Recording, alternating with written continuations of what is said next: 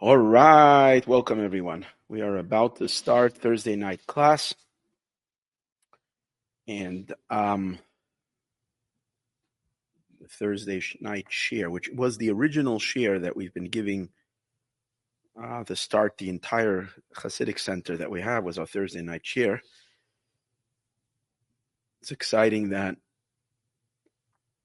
we're getting to use a whole new upgraded system for the Thursday night class, which even though I've getting a lot of classes already this week, this one is always my most special one. So for me, it's a, it's a happy occasion. In any case, this week is Parshas Vayigash. And Parshas Vayigash is um it's Parshas Vayigash and we learned already all the discourses in, in Torah or on Vayigash. So we need to be innovative. So I, I this year my go-to is Shir Hashirim, Song of Songs. We've done a few memorim of Shir Hashirim. And the discourse that we're learning tonight is one of the last discourses in Likkutei Torah. This year we actually learned the last one, Kikasher Hashemayim Achadashim. We actually almost finished these entire books already. We've been learning these for many years, and most of them are recorded. We're trying to gather them together and find them and make an index them and make them all. So anybody that wants to learn all of Likkutei Torah and and Torah Or can find the discourses and listen and learn, which is great. It's quite a lot of work. We're on it, Ezra Hashem. You should all pray because a lot of classes got lost. The early, early, early ones. I don't know what happened to some discs we lost. It was on disc, uh, whatever. But Hashem should help. We should find them because it was hours upon hours of Chassidus that is very painful if it's not if it did not uh, if we don't have them. But as Hashem will find them. In any case, um, this discourse Miyatancha Ka'achli is on page Mem Dalid on page forty, which would be equivalent to page eighty-seven. Mem Dalid is forty-four, but in the way the Likkutei Torah is written, it's on page Mem Dalid in Likkutei Torah in Shir Hashirim. Shir Hashirim is Song of Songs, and over here, the this discourse, although it was not said on Parshas Vayigash, it was said by the Alter Rebbe on Parshas Bahar, which would mean it was said in, in, in, in not in this season even. It was said in the season right before Shavuos, between Pesach and Shavuos, Lag Bomer time. And it seems like from the back of the book, which I found, the discourse was said in in in the city of Shklov. The Alter Rebbe must have been traveling, and he was in the city of Shklov. Shklov was not a Hasidic city, so this was a, a mimer of infiltration. the Alter Rebbe was infiltrating into the uh, non-Hasidic area and blowing it up. You can see from the mimer that he blows up the. He's blowing up the place. Um, the mimer is why, why? What's the connection to Parshas Vayigash? In, in Song of Songs, the bride it's a, it's a love song between God and Israel, and the bride says, and the bride says to her husband, or to her, the the woman says to the man, she says, "If only you can be like a brother to me. If only we can be brothers again." That's her. That's that's what she calls out. She says, "If only you can be like a brother to me." Now she's in love with him, but she's asking that God should be her brother. So she would be the sister; he would be the brother. Um, now, before we get into what this means, the sages say regarding this verse then we're asking God to be to us like a brother, that this is like like who? Like Yosef and the and Binyamin. So it that's why it relates to this parsha. Because this parsha is all about the brothers becoming brothers again. The Torah portion is about Yosef and the reunion with Yosef and his brothers. The family was broken. There was a separation between the brothers. Now they come back together again. We discussed in a Monday night's class uh, the unified kingdom of Mashiach. If you want to listen, it's a very it was a very beautiful class on Monday night, and over there we discussed the unification of the brothers There, primarily, we spoke about Yehuda and Yosef coming together again, what it means in the dynamic. We spoke about it by the Farbrengen Sunday night as well. Um, but the here particularly says, brother like Yosef and Binyamin. Now, how does is is that going to come up in the discourse? Perhaps. Is it going to turn back towards Pashas Vayigash? We'll see. So far, I'm not going to finish the whole discourse tonight, and so far on the part that I learned and we're going to study tonight, I don't see it making its way back to Pashas Vayigash, other than in Hasidus, there are many d- discourses that do discuss the relationship of Yosef and Binyamin, and what does it mean when we say, if only you can be a brother to me like Yosef towards his brother Binyamin. However, in this discourse, we're just going to learn this idea of what does it mean to say to God that we would be brothers to Hashem. Now, this concept that that we know we're called children, and that is already a tremendous compliment. We're children of God. That's very close. That's enormously close. But we also refer to ourselves as brothers. As we know that there are certain souls, most of the of the souls are called children. Most souls are called children of God. But then there are certain higher souls that are called siblings. Like we say in davening every day, we say, Leman achai v'reyai, for the sake of my brothers and my friends. Adabra no shalom I'll, I'll, I'll, I'll, I'll, I'll, peace, I'll speak peace to you. Who is talking? God is talking. And God is saying, for the sake of my brothers, who is who are God's brothers? God's brothers are us, we're his brothers. The mimer is going to say that tzaddikim, righteous individuals, saintly people, are called brothers to God. The whole discourse is going to explain what does that mean to be brothers, meaning sharing the same mother. What does it mean, God having a mother? We're sharing the same mother. The verse actually says like this: "Mi who is going to make if only God, you can be a brother to me. Yonek shteimi, who nurses from the breast of my mother. So this makes it even more puzzling. What are we asking God to nurse? Who then God would be like an infant. If you'll be like my brother, then you'll be nursing from my mother. It rhymes, but what else does that? What does that mean? How could it even mean that we're asking God to be like a brother to us, nursing for my mother? And then it says, um, I will, and, I, and I, I should really take out a, a Shir Hashirim. Give me a I wanted to bring it. I forgot to take it before.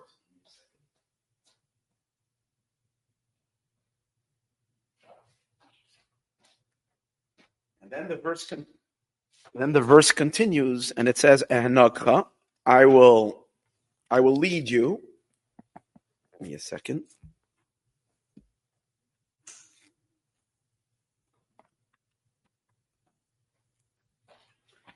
I think it's towards the end of Shir Hashir. Oh, here it is. Mi yatancha ka'achli. If only you were like a brother to me, who sucked, uh, who, who, sucks the, uh, who sucked the breasts of my mother, I would find you outside. And it continues. I will find you outside. Eshakha, I will kiss you. Gam lo yavizu li, yet they would not despise me. Here, here he, he says, kissing a brother in public is not considered an undignified act.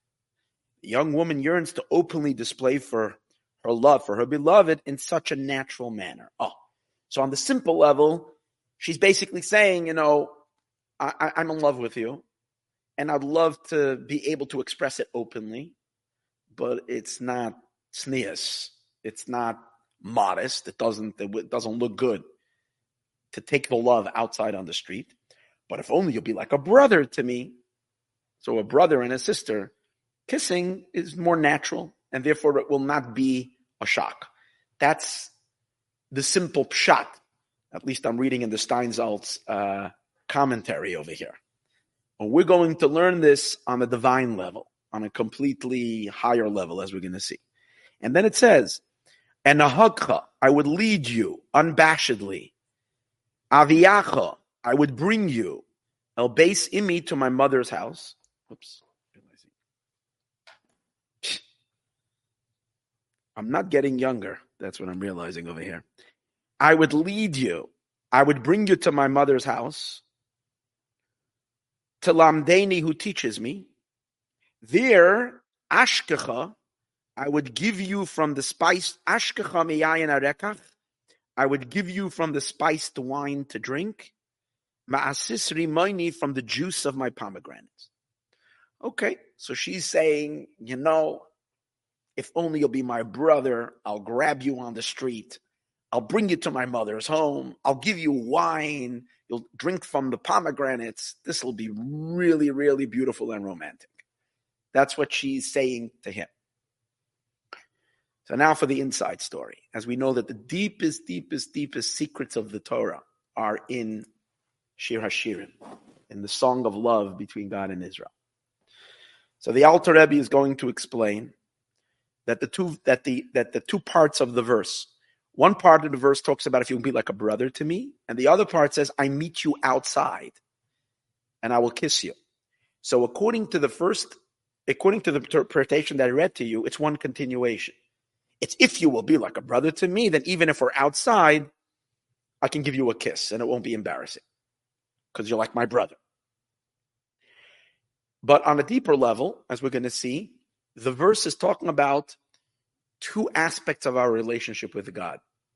One is being like a brother, and that represents a certain natural closeness because siblings are very close to each other naturally. Siblings are close to each other naturally, meaning it's and right, it's. But then I meet you outside. I meet you outside, as we're going to explain, is referring to souls that get distant from God. So they're not naturally close because they've kind of wandered off and become separated and far and, and to a certain sense disconnected through the trials and tribulations of life. They've landed outside, outside of holiness. Yet since the, our souls are intrinsically one with God, so eventually, through our wanderings on the outside, what happens? All it does is it creates a greater longing in the soul. And then I'm when I finally see you when I'm outside, which means when I'm far, I'm distant, I'm removed, I can't control myself. I go and I kiss you. Which, as we're going to see in the discourse, is more intense than the brother. Because a brother and a sister aren't necessarily kissing. They have a very close relationship, and it's meant to be that way. It's meant to be a lukewarm relationship. If it gets a little too intense, it's a little uh, not kosher. Right? So a brother and a sister, they're meant to have a closeness, but not one that leads to this, this intimacy. But and Tzacha Bachutz, I meet you outside. A shakai will kiss you is referring to, as he's going to explain in the discourse, another type of a soul. A soul that gets that wanders off and lives in the world of outside, not close to God as being like a brother those that become distant, those souls, because of the distance, have an intense yearning. And therefore, when they finally get a chance to do a mitzvah, they melt into a kiss when they do a mitzvah. It's like when you meet a Jew outside and you put on tefillin to him and he never put it on. Boy, is he putting on that tefillin. He's melting into the tefillin. He's locked in a kiss with God. Like I wish the guy who's been putting on tefillin all his life can never get to that. That's the that's the outsider, the one who gives the. And, and so he's going to explain all these. Primarily, he's going to explain that these are, these are tzaddikim and balei tshuva, the righteous, those that are born right, those who lead a light of a life of righteousness, and they're always close, and then those that go outside and they and they intend, but there comes forth a, a certain intensity. And he's going to explain the main point of the discourse is that there is a quality in tzaddikim and people that are always holy and always godly, and from the get go, always do the godly thing and live an entire life of being totally unified with Hashem. There's something very beautiful about that and very powerful. Then there's something very powerful of those that are penitents, those who go off and go far, but then return. Yet the ultimate quality is when we can fuse together these two qualities. Is when we can bring tzaddikim to do tshuva. When you have tzaddikim who are perfectly righteous and always do the godly thing, yet they experience the intense yearning for God like those who gone distant. In other words, the ultimate is to bring these two, two, two beings together to fuse them, which usually is impossible because people that are always close don't have that yearning. But he's going to conclude the mimer, and that's why I also am excited about it because I love learning about Mashiach. So for me, when we have a Mashiach part, it gets me excited.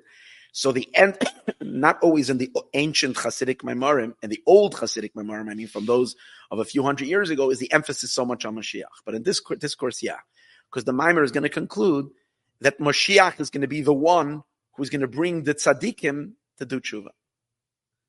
How he's going to do that, we'll soon see. He's going to bring all the righteous people, they're going to do tshuva. And you're going to have the fusion of the beauty of the, the brothers with the intensity, those who are siblings, and yet they have the, the longing and the desire like those that are far, as we're going to see in the discourse. So let's take a look inside. me Who will give you like my brother to me? Those who, who, who nurses from the breast of my mother. And ah, now this, this statement, Oimeres Knesses Yisrael, the ensemble of Israel says this. That means all of our souls speak this. This is King Solomon speaking on behalf of all of our souls.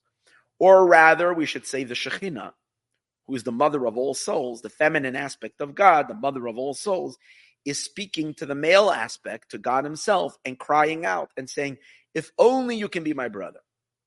So what does that mean? La Kodesh Baruch Hu, that Knesset Yisrael, the Jewish people, the, the souls of Israel are saying this. La Kodesh Baruch Hu to God, Bisman She'ein Beis Hamikdosh Kayam. At the time when the temple is not standing, another reason we should learn this tonight. Because tonight is Asara B'Tevis. This is the beginning of the exile. The 10th day of Tevis is the beginning of the exile. The first crack in the relationship between God and Israel, and later led to a full breakdown, and and and and and a distance and a separation, which we're separated for this this year, two thousand six hundred and twenty years already that we reached tonight that we reached this year, twenty six twenty since um, since uh, Nebuchadnezzar laid siege on Jerusalem. So that's the beginning of the exile. The beginning, beginning. That's why it's a very serious fast. Usually we don't fast on Fridays. The sages tell us that if Asara B'Tevis, the 10th of Tevis, which is actually tonight and going into tomorrow, would fall out on Shabbos, we would have to fast even on Shabbos. A, it has the same severity like Yom Kippur, even more than Tisha B'Av. That's how serious this fast is. Why? Because it's the beginning of all trouble. Everything starts. So it, this this this discourse speaks about the yearning of Israel during the time of exile. When we lived in the time of the temple was standing, we enjoyed a closeness to God. You were our brother. We were like siblings living in one home. You, God was living with us in the temple. So we were literally living together under one roof. And then we got distant and we got far. So we're, we're reminiscing and we're saying, Mi tencha, who can only bring us back to the good days? That you should be ka'achli, you should be like a brother to me the inyan ka'achli, and what does it mean to be a brother to me? Husha Yisrael nikrim achim v'reyim. We find that Israel, the Jewish people, are called brothers and friends. Kamosha Kosov, like it says, It says this is actually what's also nice. This is in the in this year's in, in our Rebbe's kapitel. The Rebbe's kapitel that we say is chapter one twenty two. So in chapter one twenty two, Shir Amalois LeDavid, Samachti Ba'imrim. In this, in this chapter, we say, at the end of it, Lamana Chayverei Adabra Nashalimbach. So this is also pertaining to this particular year, this time. So we're saying, for the sake of my brothers and friends, I will speak. Now, the Rebbe is going to prove from here, the Alter Rebbe says, that when we are, when are we called brothers to God? we were brothers to God when God was manifesting himself in the temple. And then we enjoyed a closeness, and then we were on the level of brothers. How do we know? because the verse continues after it says, "For the sake of my brothers, I speak peace." It continues, "Leman Beis Hashem," for the sake of the house of God. So you see that when are we brothers? When the house of God is standing. When the house of God is standing, then we can relate to God as a brother.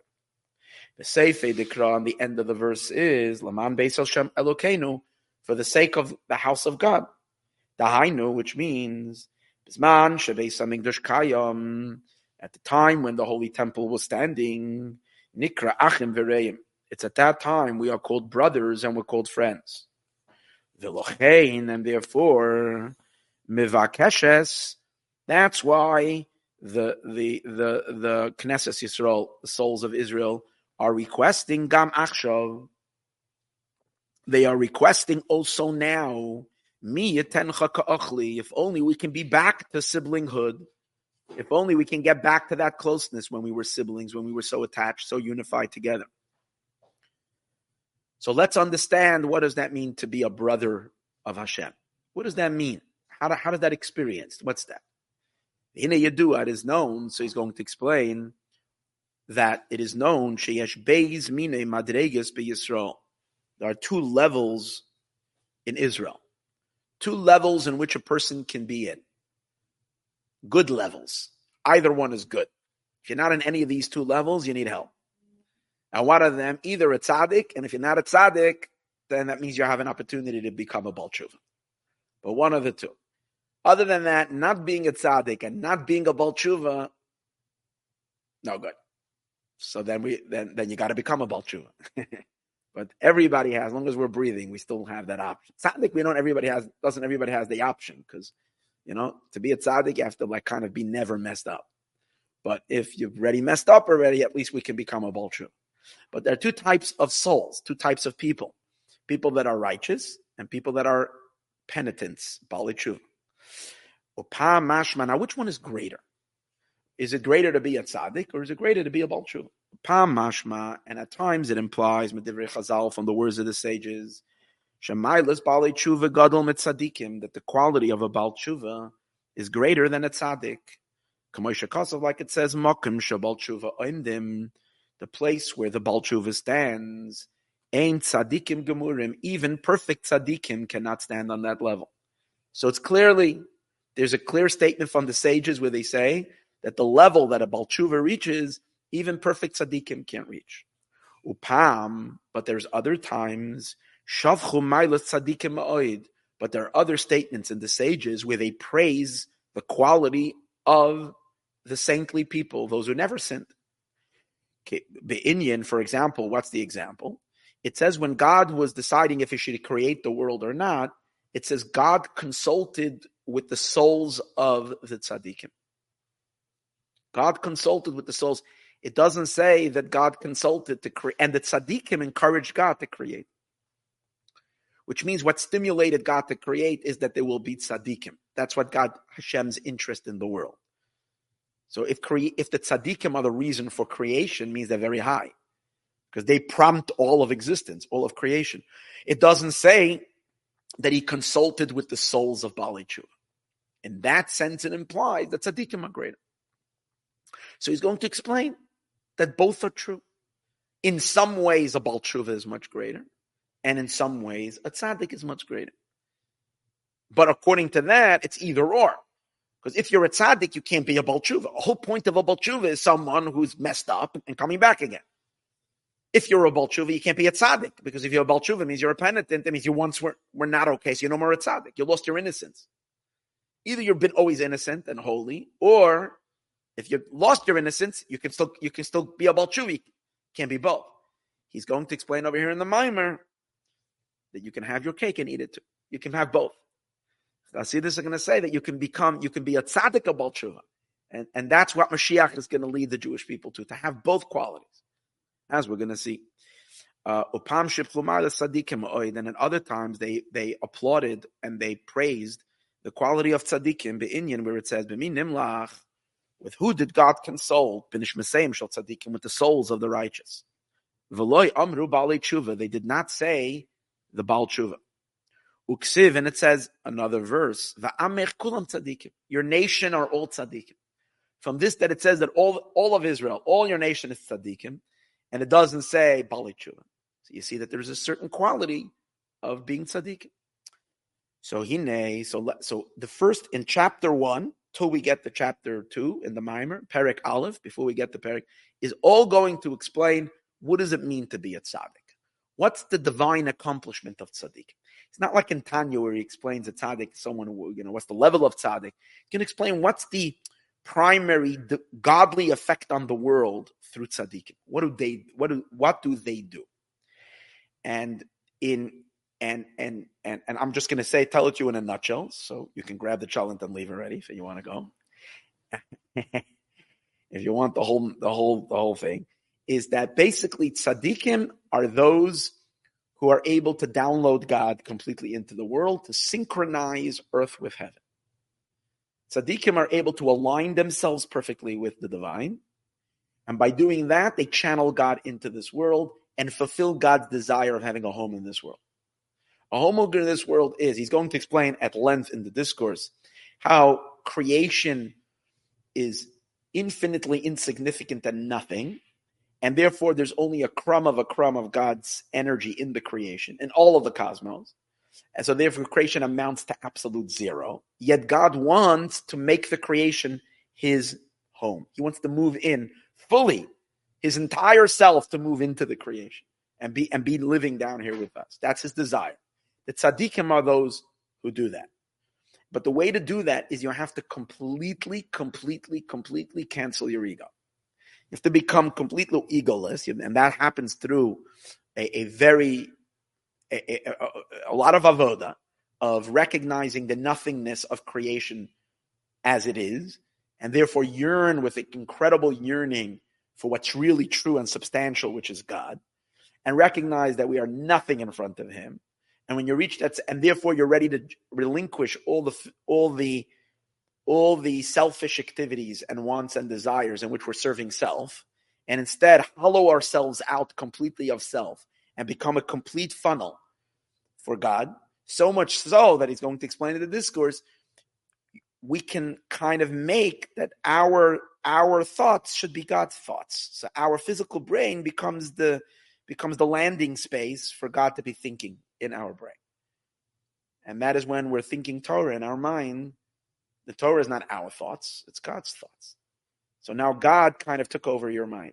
You're not you're not there anymore. God is in your mind thinking his thoughts in your physical brain. And then when you extend that to not only thinking it, but also speaking it, then God took over your entire power of speech, your vocal cords, and God is thinking in you and speaking in you. And if you can also manage to take all your actions and make them mitzvahs, then basically God is running his program through you. So then who are you? You're a divine being in this world. Then you're God's brother because you look exactly like him. it's just that initially God is all the way in the abstract. And now He's coming down through you into this world. You are exactly like a twin with God, like twin brothers and sister, or brother, two brothers. You're completely similar to each other, and that's the brotherhood.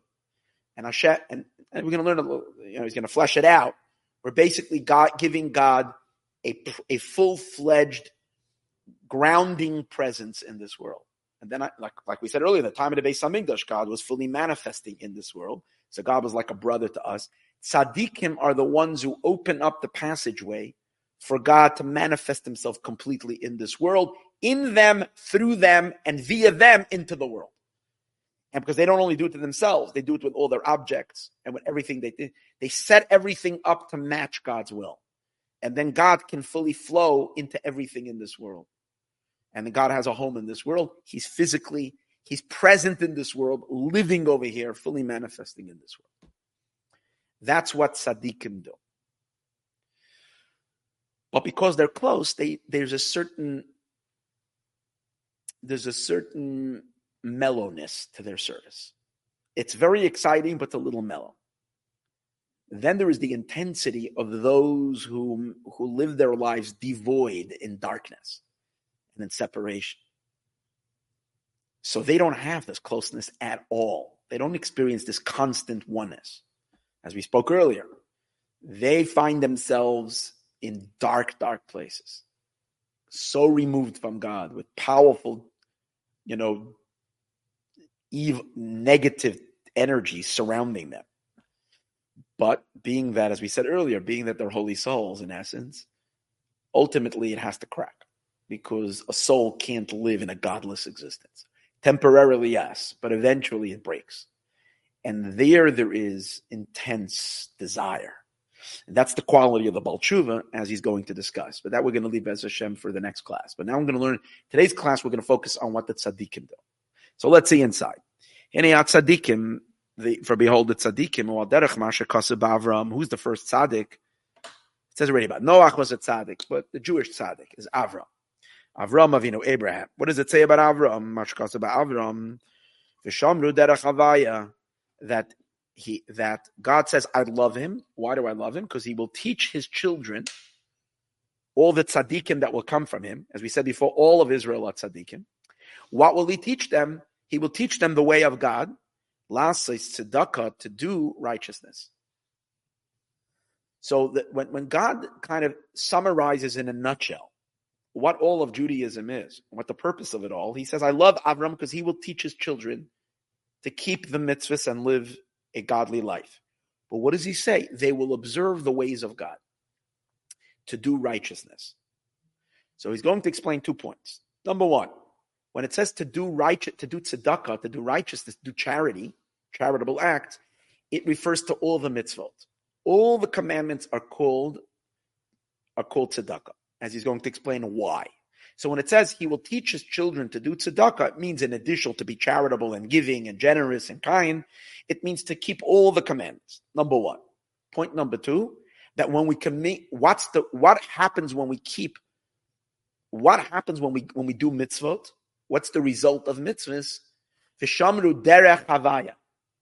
That that provides God the way of that, that means we're on the divine path. On a simple level, it means we're following God's ways. But listen to the incredible depth. The Alter Rebbe says it doesn't just mean you're on God's way, you're following His instruction, you're on God's GPS. It means much deeper than that. You're opening up a way, a, a you're opening up a a passageway for Yudke Vavke, for God, for the Tetragrammaton, which is Hashem's true name, to travel down into this world. What does it mean? You're paving a road.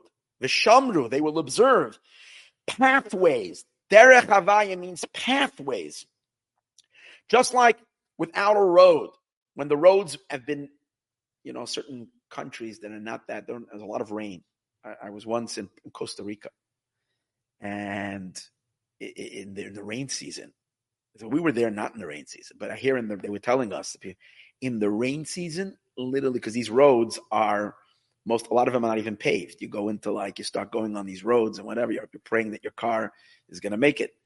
But are times they this, the people were telling us that for weeks and weeks they're stuck in their village because the roads get literally flooded with water and they can't go anywhere. So they stay put. They have to have enough uh, there to be. So what does a road do? Enables you to move from place to place. Without the road, you can't go. So God needs a road needs a channel to come down into this world, which means naturally the way he created the world is that his manifestation is not in the world. He's, notwithstanding the fact that he creates it and sustains it and his energy flows everywhere, it's only his energy, it's not him. It's only a little external something of him, it's not him. He wants a road where he can when he can flow into this world. How does Hashem flow into this world? Those are the passageways of mitzvahs. Mitzvahs are the, way, the ways of Hashem, through which Havaya, which is above the world, can come down into the world and live inside the world. and that's yeah, Yois Yadua, as it is known, Shetachlis Abriya. So this idea that Hashem, that tzaddikim, what are tzaddikim? Tzaddikim are the road builders who build the roads to enable God to come into the world. So this idea will be understood. It is known shetachlas abriya. The whole purpose of creation is because God wants to have a home in this world. What does that mean? Because what does it mean? He it would seem to imply that now there is no access for God to this world. And we create him a road so he can come down here. So he explains what that means. Before the worlds were created, Hayahu Ishmael all that was in the entire spectrum of space. You're dealing even before space, but let's imagine all possible space before God creates anything. All there is is only Him and His name, which means His potential revelation. But that's it. There is only Him. There is no body or entity that experiences itself other than God experiencing Himself. That's all that there is, is only Him.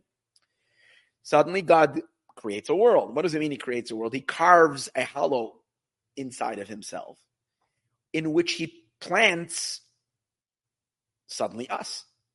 He plants a, a, a, a, a, a, an existence that, at least from its perspective, sees itself as a reality. And that reality, at least to some degree, blocks and is interfering with the exclusivity and the oneness that there is only Him.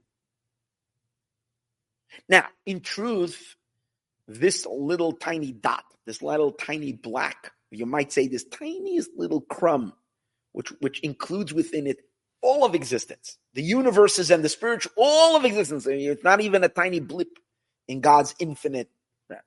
But if we magnify it, then we hold it, then we look at that, and we can then we suddenly see, whoa, open up that little black dot. There is a little black dot. What does that mean? So, from God's perspective, from the ultimate truth, He fills that entire black dot exactly the same like he like he's every like he is outside of it. There's no place void of him, he's everywhere. But that's from the perspective of him. From the perspective of the black dot and all the inhabitants of the black dot, in that in that empty, in that there is a void. God is not present there. And even if God is present, it's only godliness, which means little points of divine energy. But God Himself is outside of the experience of all those who, who exist in that in that spot, in that in that hollow, in that space, in which all of creation is created. What does God desire? That He should have a home.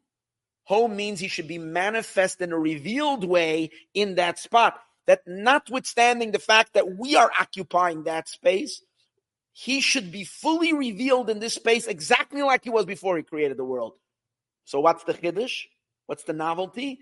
The novelty is that when you re- reintroduce him, it would have to cancel the black hole. It would have to cancel this void. It Would, and all those who live in that darkness. But the novelty is he doesn't want that. He wants we should become a home for him, which means he should be able to fill us with, the, with, with his absolute truth as he was filling this space before he created the world, before he brought us onto the onto the onto the screen. God brings us onto the screen.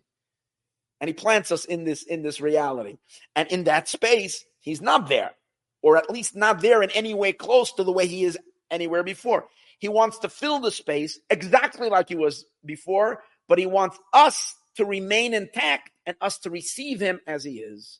And that means to have a home in this world where he doesn't have to in any way mitigate himself, condense himself, weaken himself, filter himself so that we can exist. He can be fully himself in our presence and we are and we are we are fully comfortable in our physical bodies living in our completely being ourselves and yet being totally one with him.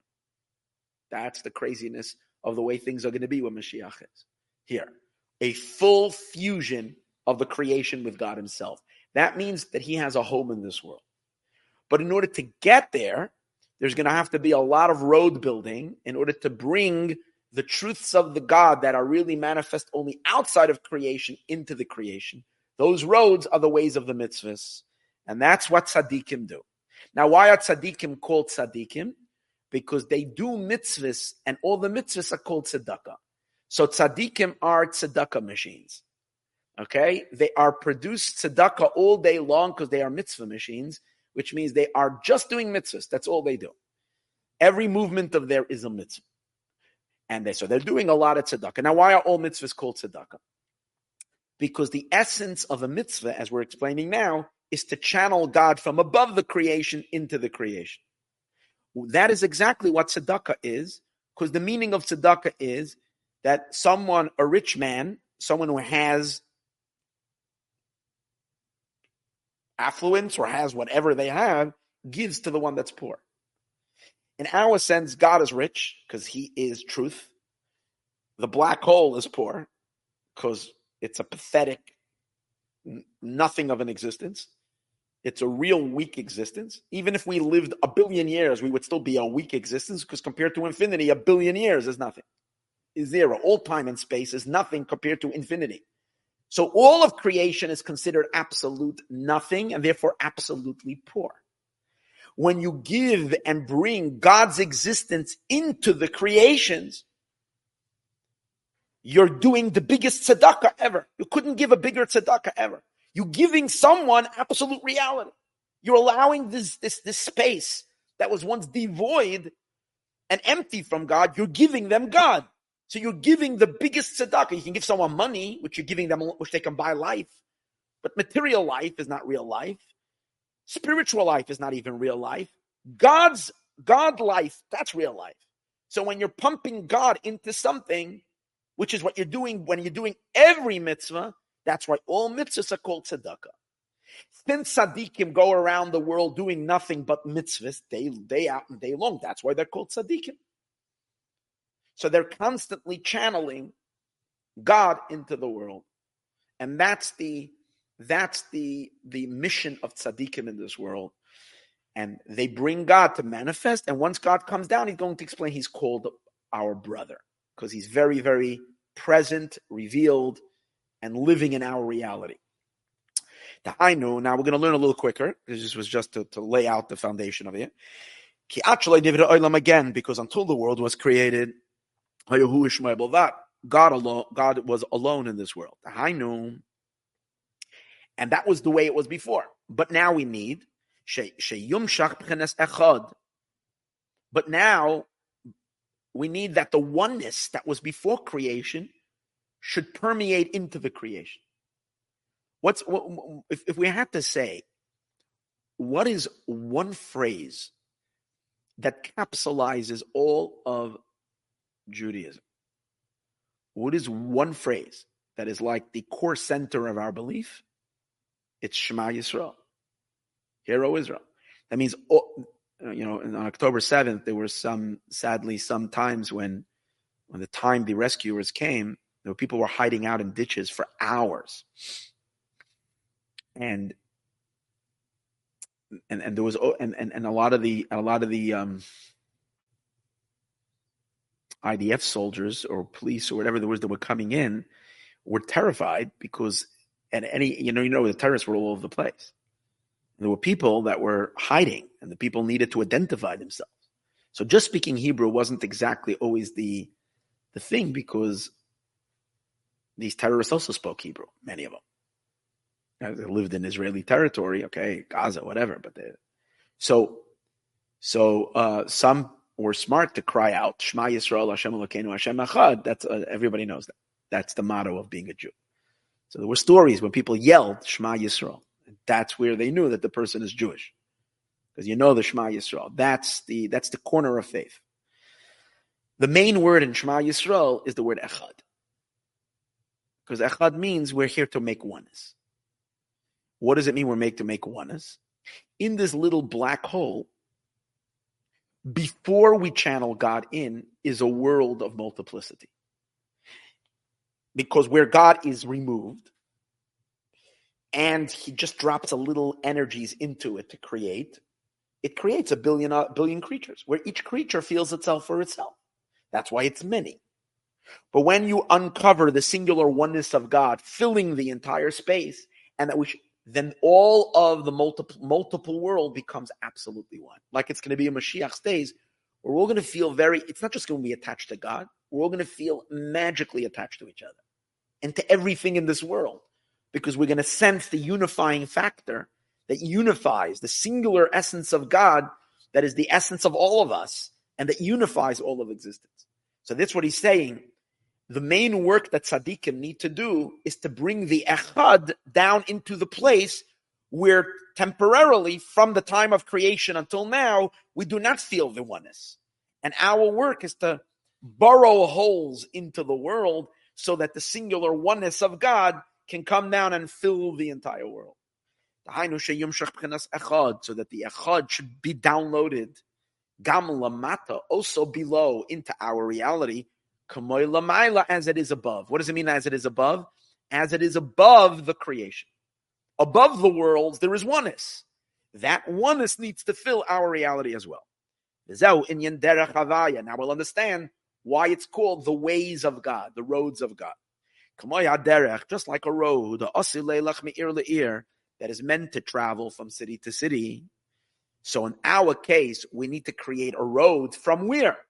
From Havaya that transcends the worlds. Min Shem Havaya, from the transcendent Yudke Vavke that is above the worlds. For it to travel, Umizgale, and he should reveal himself, Gam Lamata, also below. How far low? Even in the most in the lowest of all of, of existence, which is our material world. Because we know that the creation is layered, many, many layers of creation. It's one thing to manifest God in, in, in, in a more spiritual world. It's another thing that even in the physical, chunky world of physicality, even down here, we should sense and feel the perfect oneness of Hashem. Which, which is called, the world of Asiya is called Olam HaChoshech. It's the world of darkness. The upper worlds are, have a little brightness to them, a little natural light. In the higher worlds, there's natural light. Naturally, before they even do anything, when an angel is born, the angel is already semi, is already very conscious of God. And then there are certain lower levels where at least they're semi-conscious of God. When you're born in a physical body, you have no consciousness of God you can use your mind and come to a conclusion that there must be a God, but it's not an innate consciousness because our world is dark. Our world is where you see material existence as self self sustaining, self substantiated existence, and God is a concept, if anything. And we have to stop. We have to end this. We have to end God being a concept. God has to become reality, something that is felt in our gut not just in our gut, it's felt like a physical sensation. He's seen and felt as the only reality. That's the way it's going to be after we finish constructing the roadways and God can fully travel down into this world. We will feel him and the, with, with that, with that concreteness of the same way we feel the physical world. We will see that the substance of everything is only him. He will fill everywhere and there will be only echad in the world. So gam, so to draw God down, gam ba'olam even in our material world, the world of darkness. So in order to do this, nikra derech, that's called a road.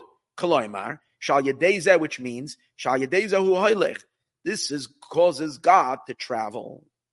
And that's why these roads, it's for that reason that these roads are also called tzedakah. Mashir la'ani just like tzedakah makes poor people rich. Rich, but richer than they were before. You gave tzedakah to someone, the person has what to eat. They have to have where to they have to have they, they can pay their their place to lodge. So you're, you're giving them something. And what what's the main point of of of of tzedakah? Lahach to enliven the spirit of the lowly, meaning those that initially didn't have, and now you're giving them life so too the entire world, the space of creation, especially the lowest world, is called an impoverished, impoverished world, a very poor existence. And when we bring God down into it, that's called giving tzedakah. So too, when we draw down God's name, the Yudke Vavke, which is God Himself, to the world of darkness, when we draw Havaya down to the world of darkness, then we've given tzedakah. The alkane, and therefore, kol hamitzvahs nikra b'shem tzedakah. And that's why all the mitzvahs are called tzedakah. Kamosha like it says, so there's a few versions to this mimer. I just want to say, this mimer that is printed in Likutei Torah is actually a very hard version meaning it's pretty cryptic. It doesn't. It's not as the same mimer is because the Alter Rebbe would, wouldn't write Maimarim, he would say Maimarim. And there were different um, scribes who would write. Uh, one of the, uh, the Alter Rebbe's scribes was the Mittler Rebbe, his son. He himself wrote what he heard from his father. This book called Maamarei Admur Hazaken, this is based on the years. The Likutei Torah is just a, a, a, a, a, based on the parsha. But these are based on the years when the Alter Rebbe said it. So this mimer was said in Tavkuf Samachay, in which is um, 2000, not 2000, uh, 1800 and 1800, uh, 1805, 1805. So when the Alter Rebbe said, so the different writers, also the Mittler, the Mittler Rebbe's version that's printed over here is much more elaborate. The version over here is is a very um, it's much more pages over here. Actually, it's more it's longer. It's more explained. Um, it's also an Or HaTorah from the Tzemach Tzedek also has this mimer with a lot of with a lot of um, explanations, uh, little uh, footnotes that he puts. But in any case, over there they bring psukim to prove this idea that all mitzvahs are called tzedakah. More than what it says here, he brings one very obscure pasuk. It's interesting that he chooses from all the psukim, he chooses this one pasuk. But the more common pasuk that's usually brought, that all mitzvahs are called tzedakah, is because there's a pasuk in somewhere in Deuteronomy, I think, in Devarim, where it says, "Utzedakah tiel lanu," it will be tzedakah to us. Ki nishmar as kol mitzvahs Hashem. When we will do, when we will observe to keep all the mitzvahs of God. So we see it says explicitly in the verse that when you do all the mitzvahs, it's going to be considered tzedakah. Now, but the pasuk that he brings over here is a pasuk from Nehemiah. Right? Nehemiah is all the way the end of scripture, chapter 10, verse 33.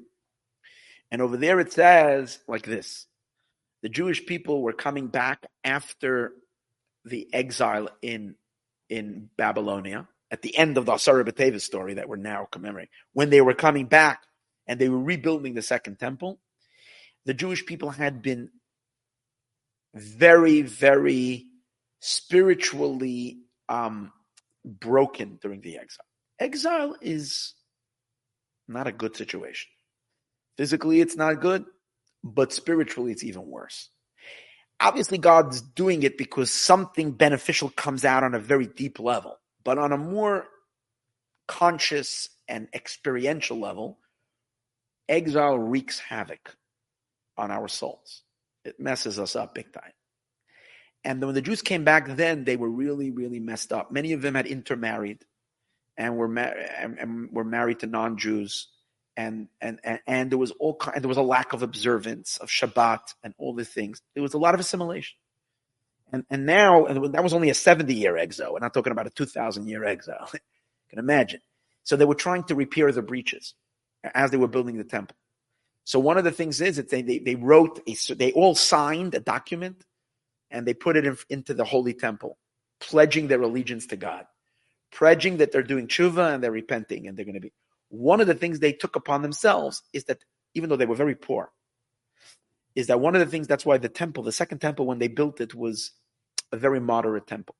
Later, uh, re, rebuilt it and made it really, really gorgeous.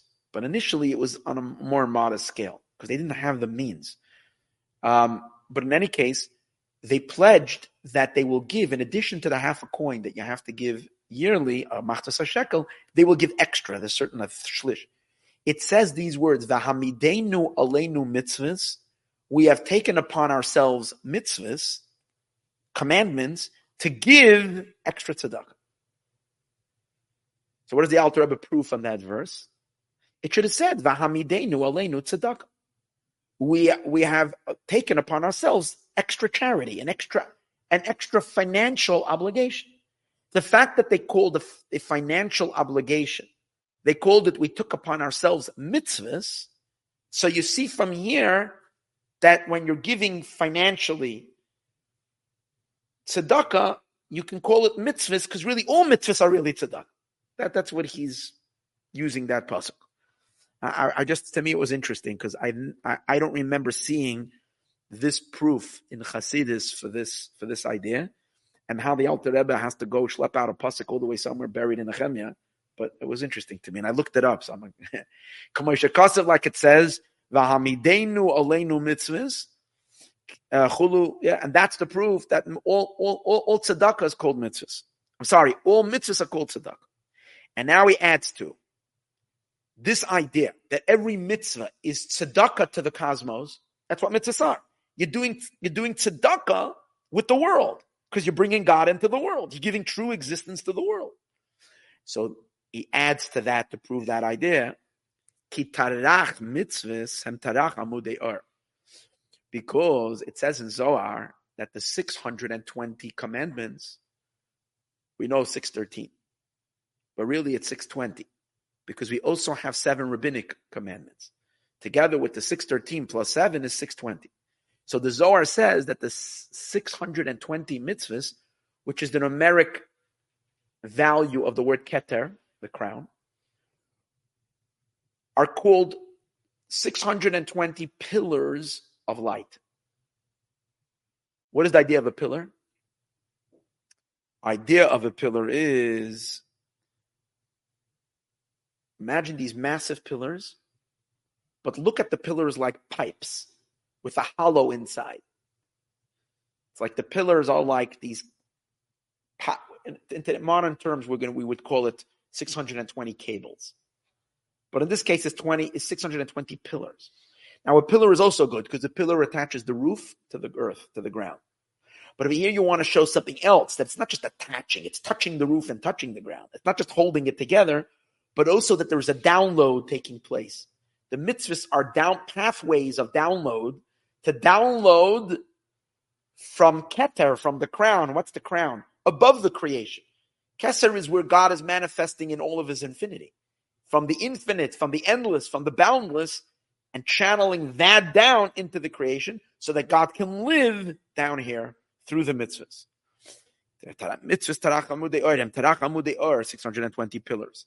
Hamshacham it's drawing down from above and this is the idea of tzedakah. That's why all mitzvahs are called tzedakah. Now, the Tzemach Tzedek adds a parenthesis over here, which when the Tzemach Tzedek usually throws in his parentheses, these are footnotes of the Tzemach Tzedek, and what he basically does is he basically references all of Chassidus in these short little things. He's like, oh, look over here, look over there, look over there. This makes sense with this mimer, with that mimer, with that mimer, with that mimer. Tzemach Tzedek looks like he's having fun over here. You know, it's like he's throwing around all, all like, all like a whole bunch of references, which when you look in all these places, it adds clarity and a depth to what you're learning. Usually these, these references end up being far more complicated. And the only way to really crack it open is you have to take every source that he brings and open up those books. Usually that means you have to have like 50 books on the table and open up and read and go through all of them. And only then can you really understand why he's referencing this and this and this, how each one of these references is adding clarity to what we're learning. Okay. And I did not take the 50 books today. So I'm going to go through it, but just very briefly, because he does reference a mimer. The main point that he's referencing is over here is a mimer that we learned this year, a couple, two months ago, three months ago. Mimer Shuva Yisrael. And, and therefore, it, I was able to make, figure out a little bit what he wants. In Loimar, we can say, Inyan Derech according to what we just explained, what does it mean, Derech Havaya? Haina Hamshacha.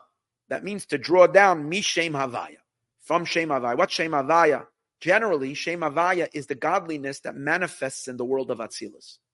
Because the world of Atzilus, the world of emanation, is, is a divine world.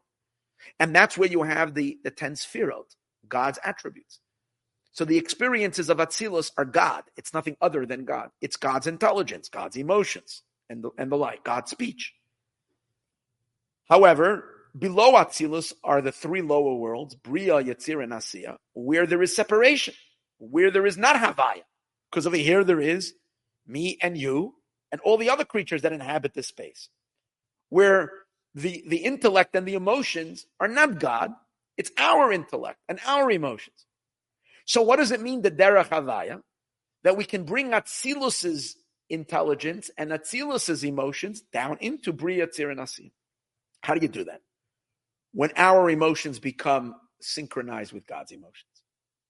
Like the Torah says, just like God is kind, you be kind. And the Torah says, God, just like God is benevolent, you be benevolent. And just like God is compassionate, you be compassionate.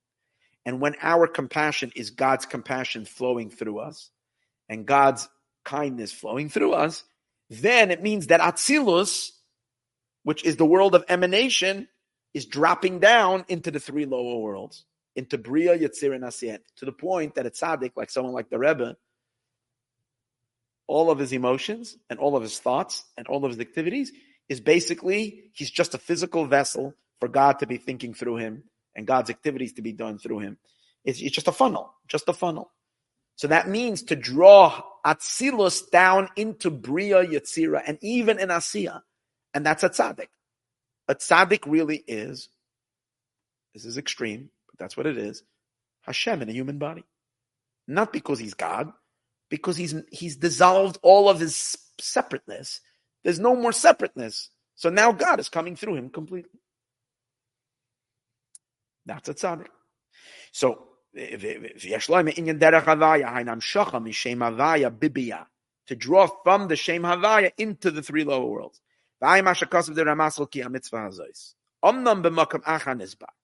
However, according to what we explained now, Derech Havaya means the point that he's going to make over here, according to the way that we understand now, Derech Havaya means like this.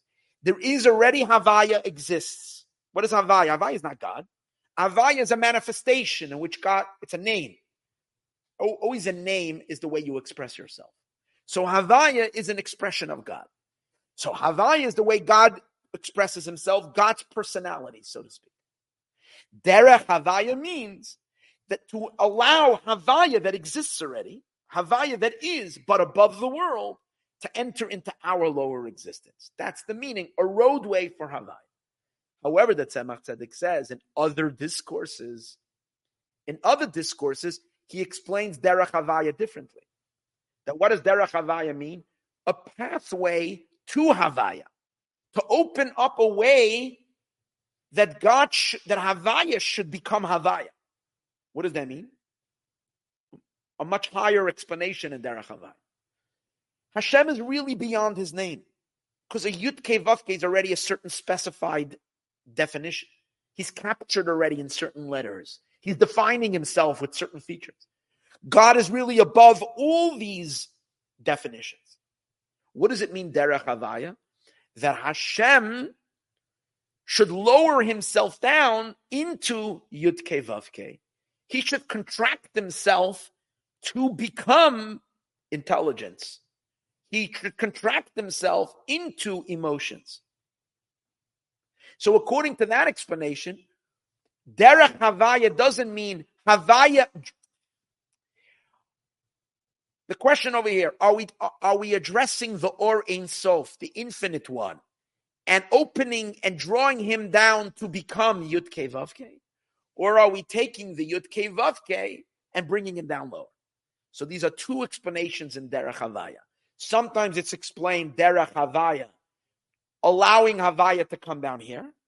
Other times it's explained Derech Havaya is to allow God to be called Havaya. And the Tzemach Tzedek is going to say, he's going to reconcile that both are true.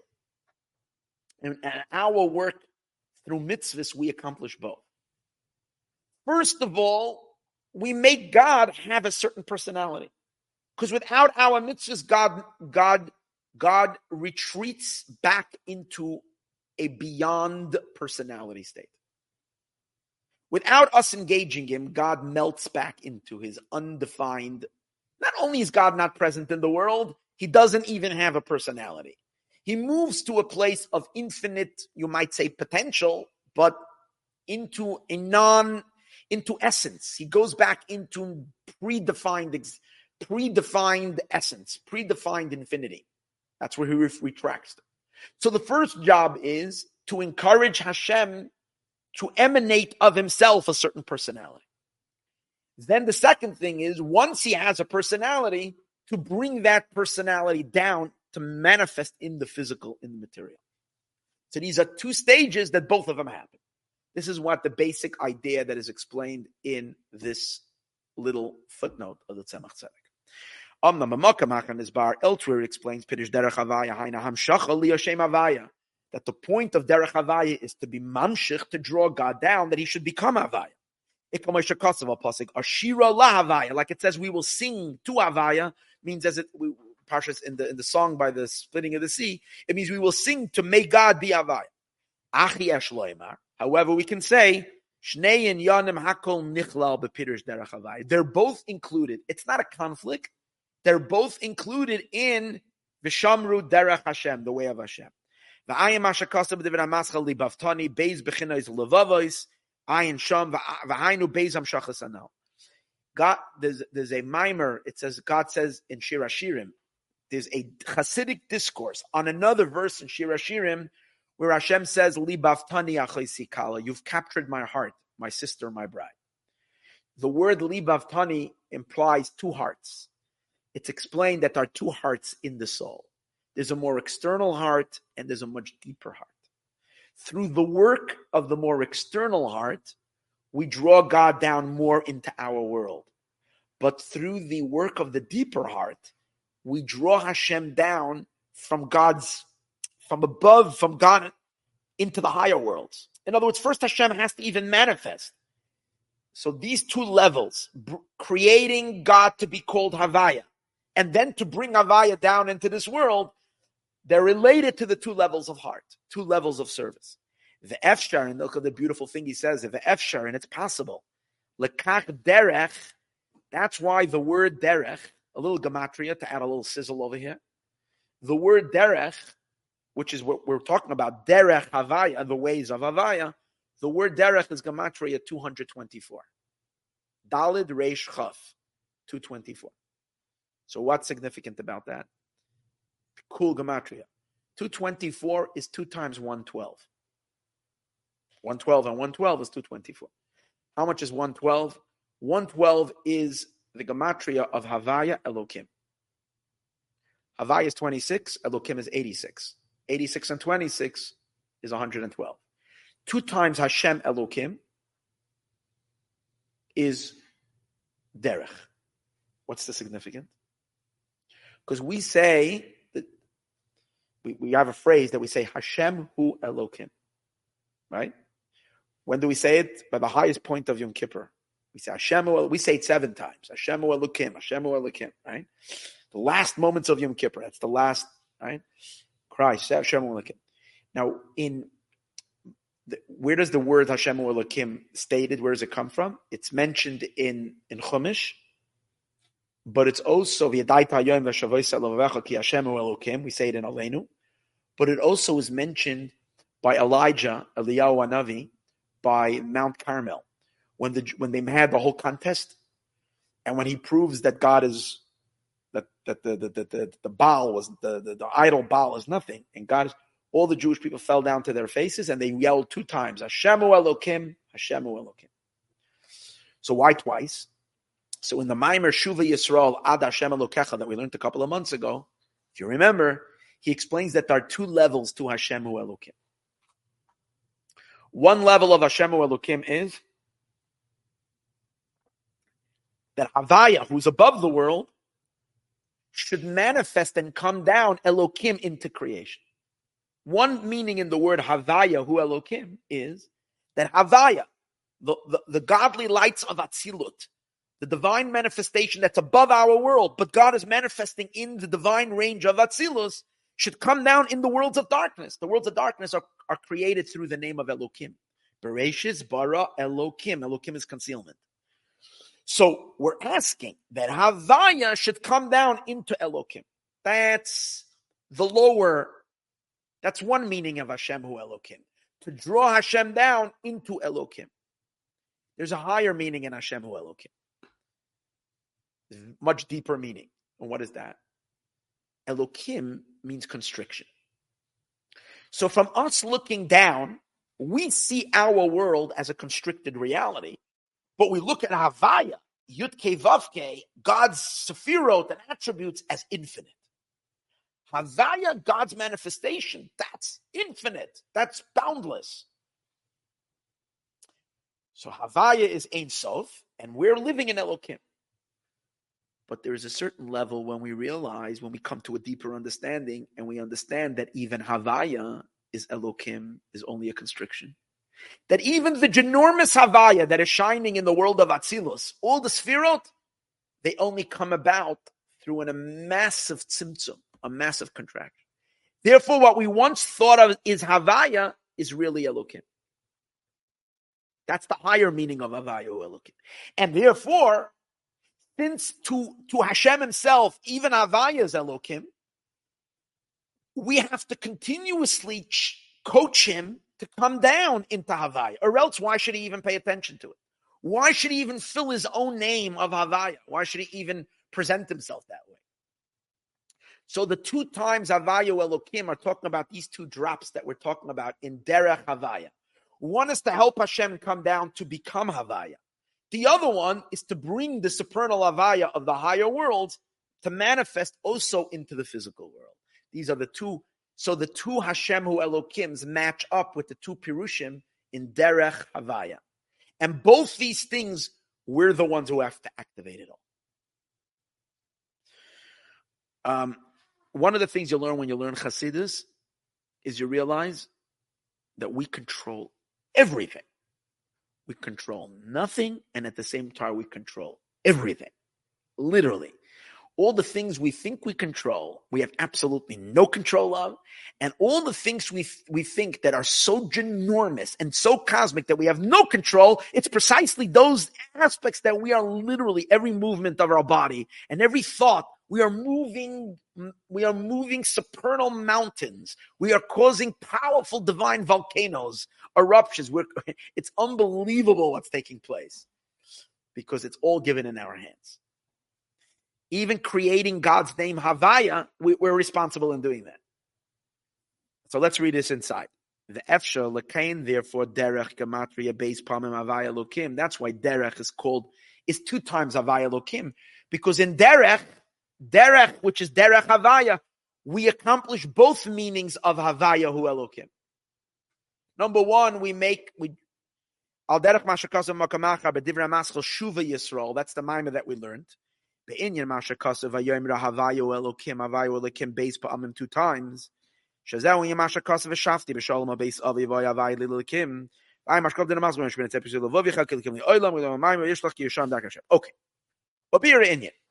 So now what we need to learn is now he's going to begin explaining how so now that we have the outline, what's the outline?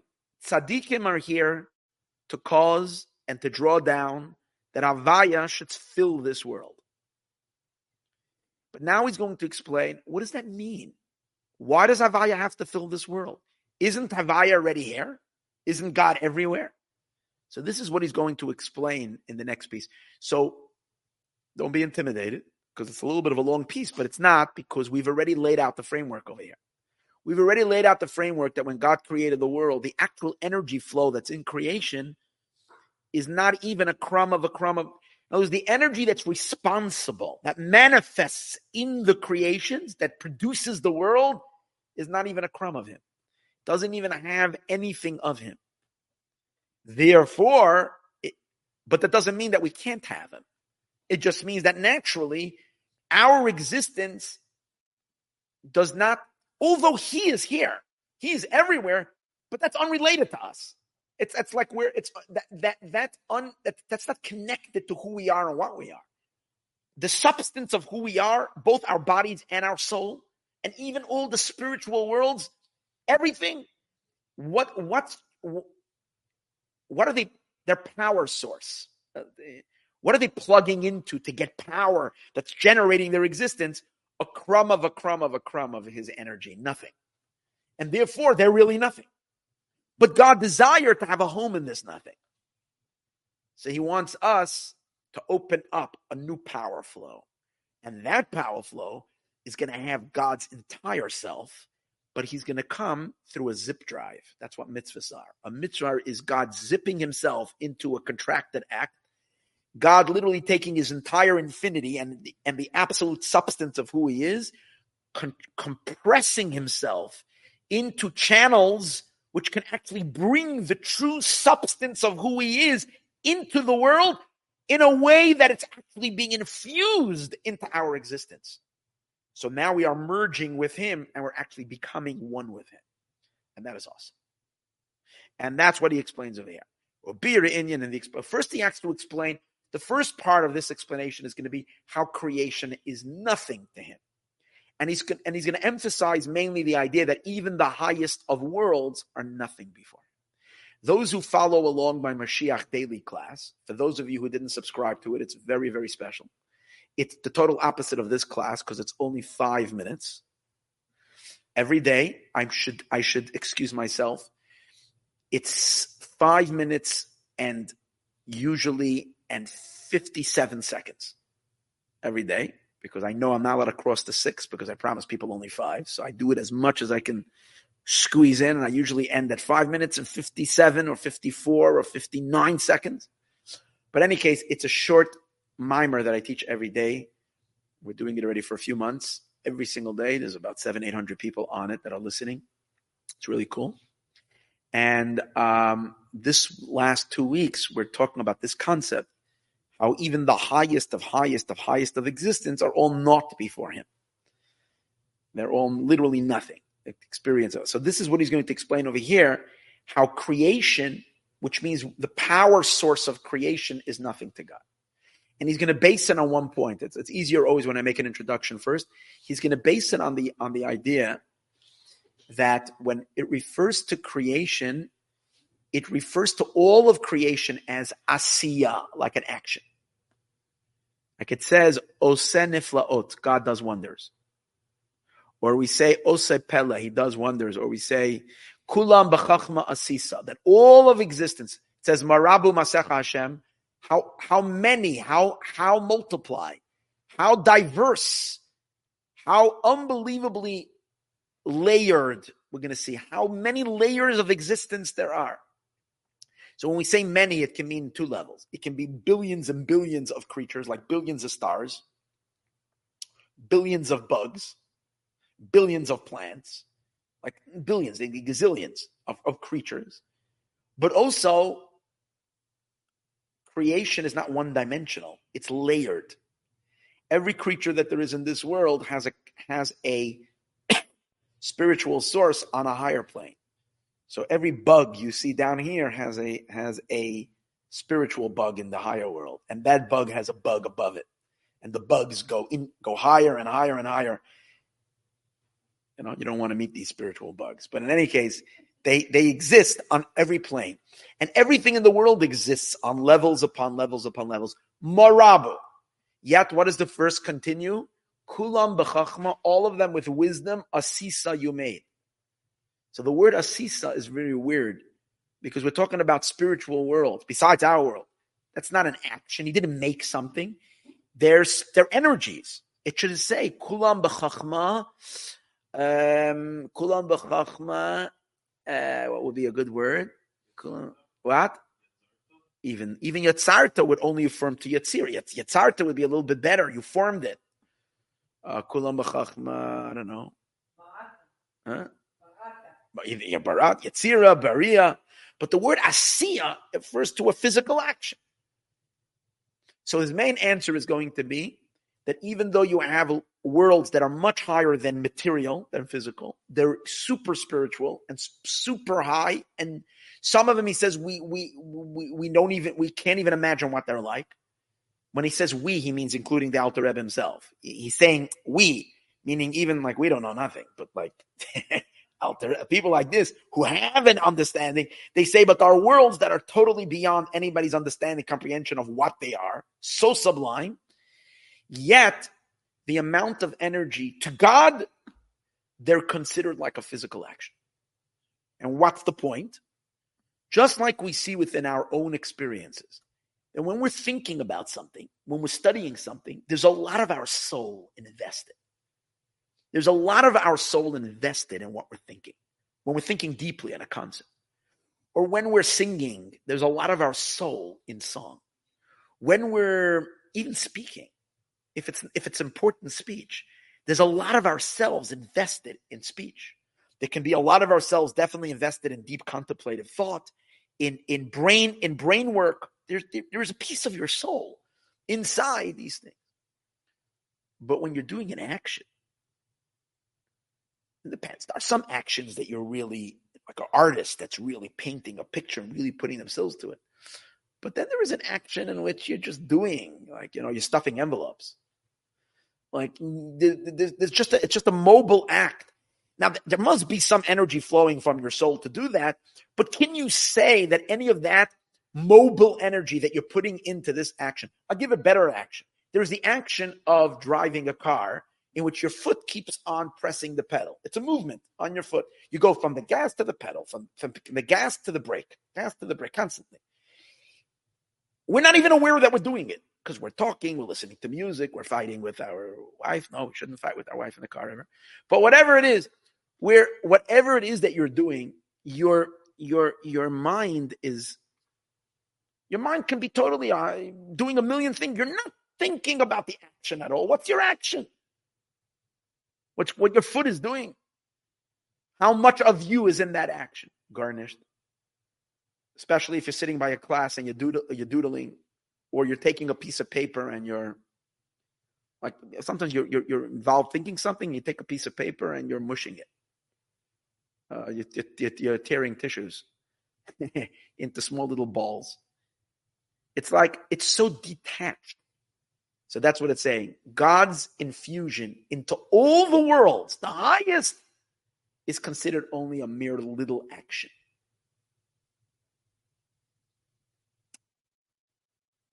That's how above he is beyond the whole thing.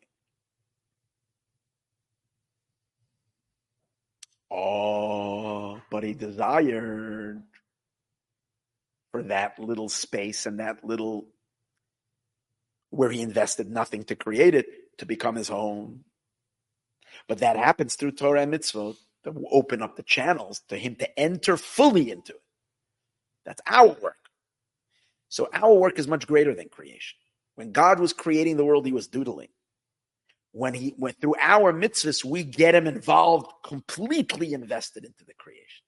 That's the cool, that's the cool thing. So let's read it inside.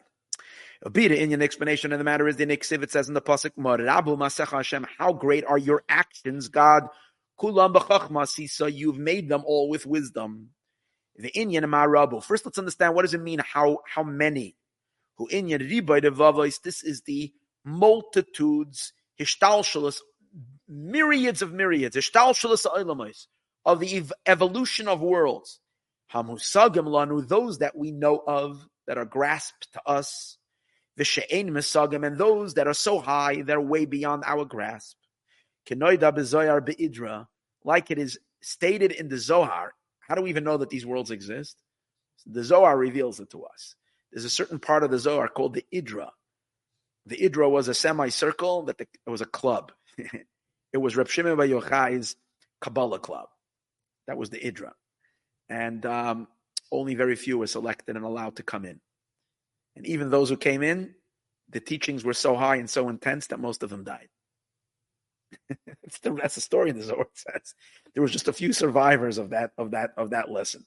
He took them on a trip like they went on a trip, they tripped out completely without without they they didn't smoke anything. This was just pure pure learning. They went into a very deep place. But in any case, um, so over there it states all, all these levels of worlds. Ribu the endless chain-like progression of worlds, them kulam, and all of them, bibchinas asiya bilvad. And all of them are considered to God just like God did something. It's like an action. What does that mean? Even these sublime worlds that are completely beyond any comprehension. And they are a wonder. They're beyond all, all grasp. They're so lofty. Amoin mufle, amoin mechuse, Omoin Mutzna. This was really cool reading this. Because when I suddenly he throws in these Omoin Mufla, Omoin Machusa, Omoin Mutzna, it completely, completely knocked me off. Where in the world? What is he talking about? It's like, where does these words come from? So thank God we have footnotes in the back. So there it says where this comes from. It's cool. This is a statement of the first passage in Torah of the Midrash Rabbah. In Midrash Rabbah on Bereshis, the first opening pa- passage of the Midrash begins with the pasuk where the Torah says, "Ve'ei etzlei amoin." I was by God amon. I was precious and by God. The Torah says about itself that I was by God amon. So the the, Mid, the Midrash makes a statement that when it says amon, it means amon mufla, amon that is mufla meaning it's mufla is above, is a wonder. Amon mechusa, it is amon that is mechusa is concealed. Amon mutzna, amon that is hidden. In other words, the, at the Mefarshim and the of the Midrash explain, we're talking about three levels of Torah. The, the Torah is talking about itself. The revealed part of the Torah is one level. A more hidden part of the Torah is another level. And even a more hidden part of the Torah is mutzna, concealed completely. But over here in the Alter Rebbe, he seems to be referring to different levels of worlds that the Midrash is alluding to stages of existence, mystical stages of existence, even such high. So we would think that these worlds, they gotta have some, if they're so magnificent and they're so bright and there's so much godly light over there, they're brilliant. Therefore, no one has any, no one, no creature, no being has any any glimpse of the of the brightness of these worlds, of these lofty levels. Yet he says, from God, he was hardly doodling. It was created through nothing of him. As he says, Im kolzen, notwithstanding all of that nikra asiya, even these worlds that are so hidden and so removed are called action to him. As it says, oise pele, he does wonder. That means even wonder is considered an action to him. Or another verse, la'ose nefla'ois, to the one who does wonders. And at first glance, yesh we need to understand, La Sia. why is it compared to an action? We're talking about spiritual worlds. If anything, it should said, you you yatzarta, you formed it. That's forming is more like an action, or you created it. Creation doesn't have to mean physical. Creation can mean a spiritual creation. Why does it say that you made them all? Ah, How can you say by them action? But it's by way of analogy. Just like we see when a human being does a physical action. A human below. This action has very little connection to the person's intelligence and his wisdom. That means there's very little of the inner human being, of a human being's true power, contained in this in this little action. The aim and not much of a person's intelligence is invested in that action. Only a tiny little ray of our intelligence goes into our actions. I mean, you know, obviously it depends what kind of action, action you're doing. If you're writing a paper for, for, for school, for college, or for something, or an architect is is is is is, is making a, a design for a building, there's quite a lot of your intelligence that goes into it. But even then, since it's it's you're you're lowering it down into activity, it's only considered a ray of your intellect. And even that, al yadei kama slapshus, in order for intellect to go down in an action, it has to go through many, many, many enclothements. It enclothes itself. Okay.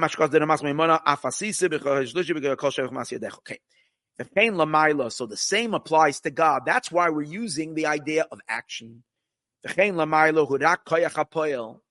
By God as well, the amount of energy that is contained in all worlds is only koach hapoel.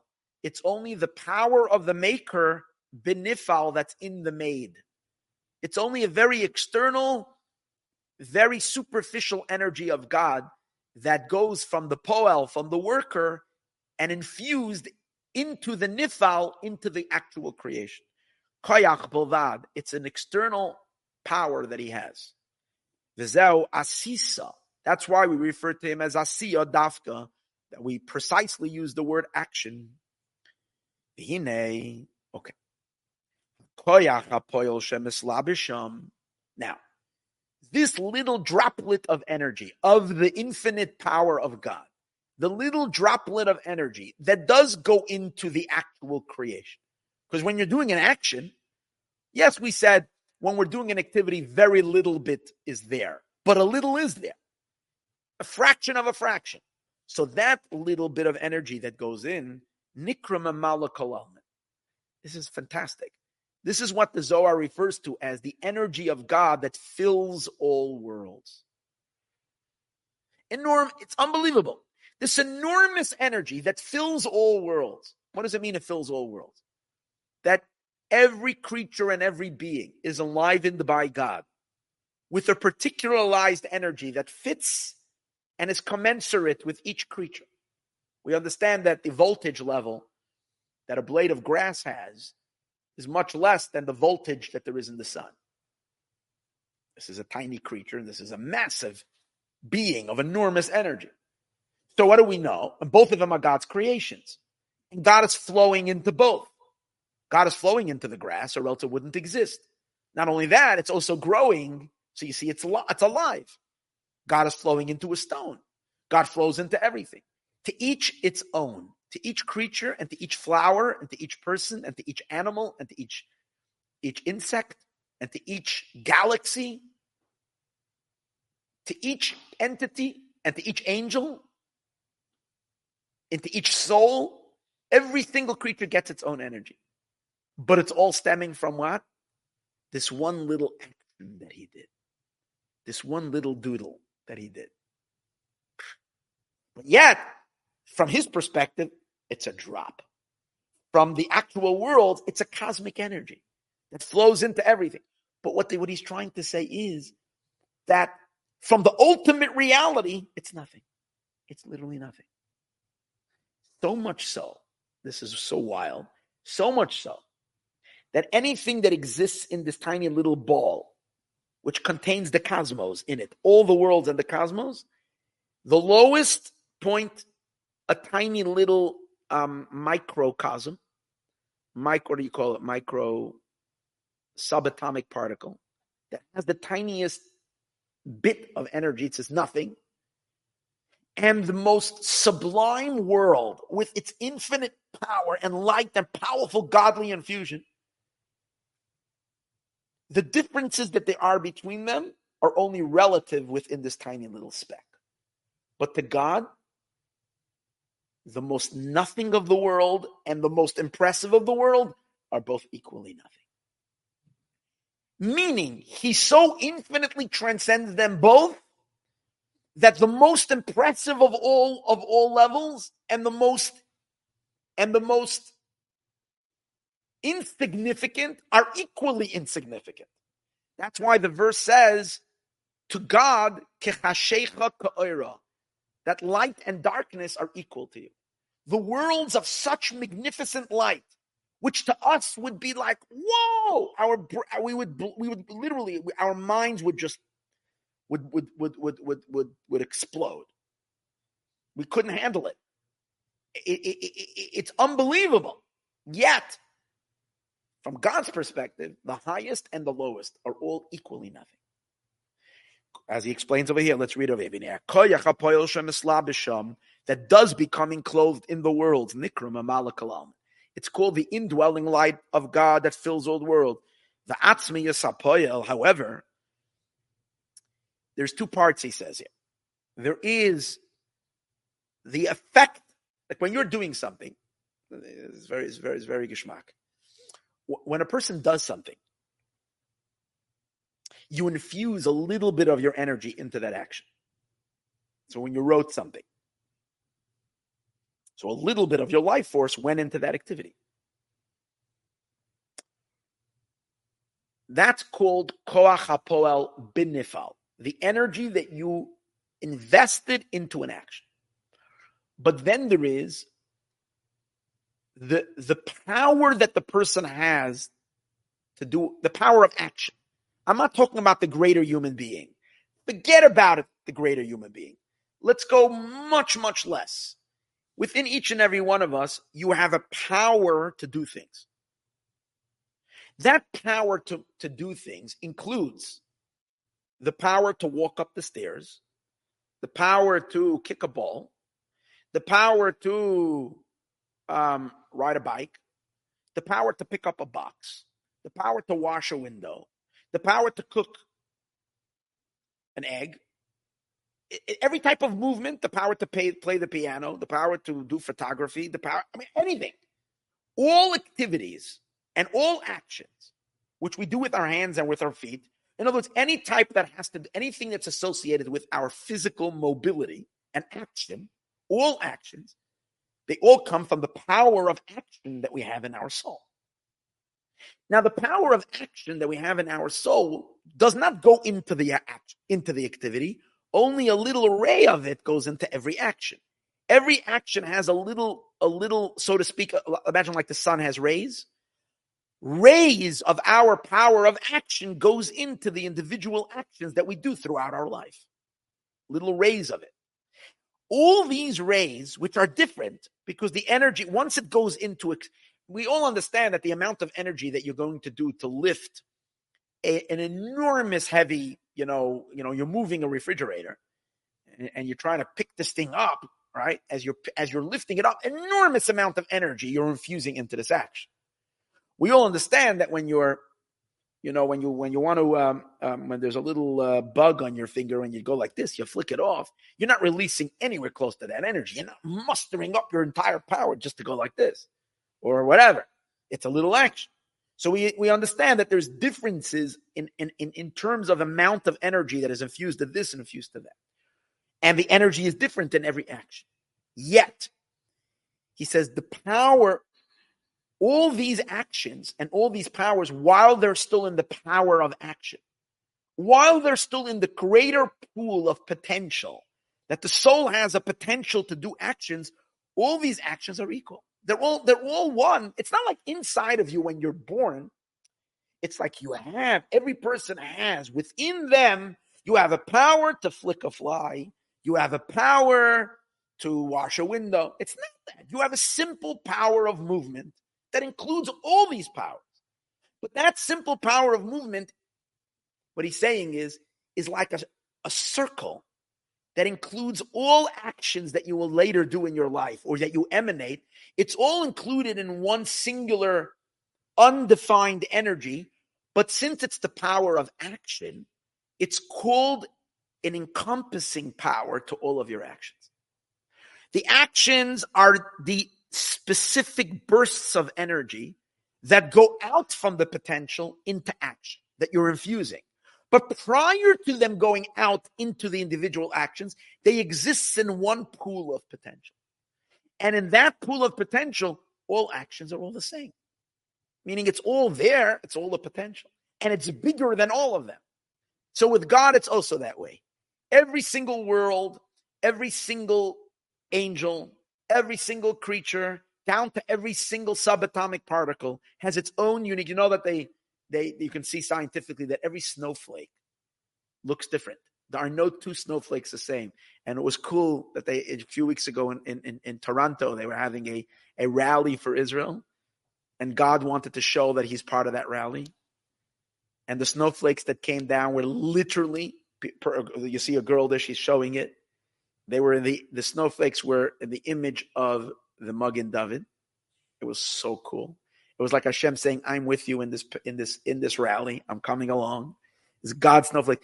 Every snowflake looks different because each creature, and there's no two creatures alike. Every single thing, which means everything has its own energy. However, prior to the creation of all these particular energies, there's one singular energy that envelops it all. It's not God. It's the power of action that Hashem has. The power of the divine power to make. Now, even to the divine power of making, of action, of of of of of of of, of activity, even to that, all the worlds are equal. Because all the differences are only in the design of the action. But to him who transcends it all, they're equal. Let alone to God himself that that everything in the world is nothing. That's where he's that's where he's going with this. So let's read it like this. The atzmius apoil and the essence of the maker, who he is encompassing all worlds. Kamoya eagle, and just like a circle, she'em by milo mata that has no above and no below. Ken kamei is barach, so to in front of God, shavim el yoinim. Everybody's equal, the upper and the lower. Like light, like darkness. And therefore, what, what, what comes out of this is an amazing thing. We would think that God is closer to the sublime spiritual world. God is closer, or they're closer to God. We would think that the that the, that the supernal angels and even in the celestial beings that exists on worlds that are unknown to us, higher and higher and higher, we would think that they're very close. They know where God is. They're very close. They understand God. And we down here, because we're physical, we're mortal human beings, we don't really know much. We're clueless. So we find two verses that say the exact opposite. It's amazing. What does it say? One verse says that the angels ask one another, who are the angels? The highest beings. And they ask they ask each other, where is where is the place of his glory? In other words, they have no concept of where he is. They don't know where he is. They don't, they ask about him. Where is he? Because they don't know. On the other hand, there's another verse that we say immediately afterwards. Baruch kavoda uh, uh, meloch ha'la'aretz kavodo. His glory fills the earth. So angels above in heaven are asking, where is God? They don't know. But where is his glory filled? In the earth. That means earth does know according to that, would seem to imply that earth down here knows where his glory is, but the supernal angels above, they don't know. How can it be? The answer is like this that he's explaining is like this. To God himself, it's absolutely equal. The, the, the divine awareness that we have down here that is nothing and the godly awareness and understanding and appreciation that the supernal celestial beings have are absolutely the same because they're both absolutely nothing. From the ultimate perspective of being, because what all they know is just the creative energy. They don't know anything beyond the creative energy. So God's truth, and God really is zero, no nothing. And they're equally clueless like we. But to even say it even stronger, See, my maamar is so deep. I'm sorry that it's so deep. but but but but the maamar, but the maamar to even say this even stronger, he wants to say like this. It's not he wants to, he's saying that to him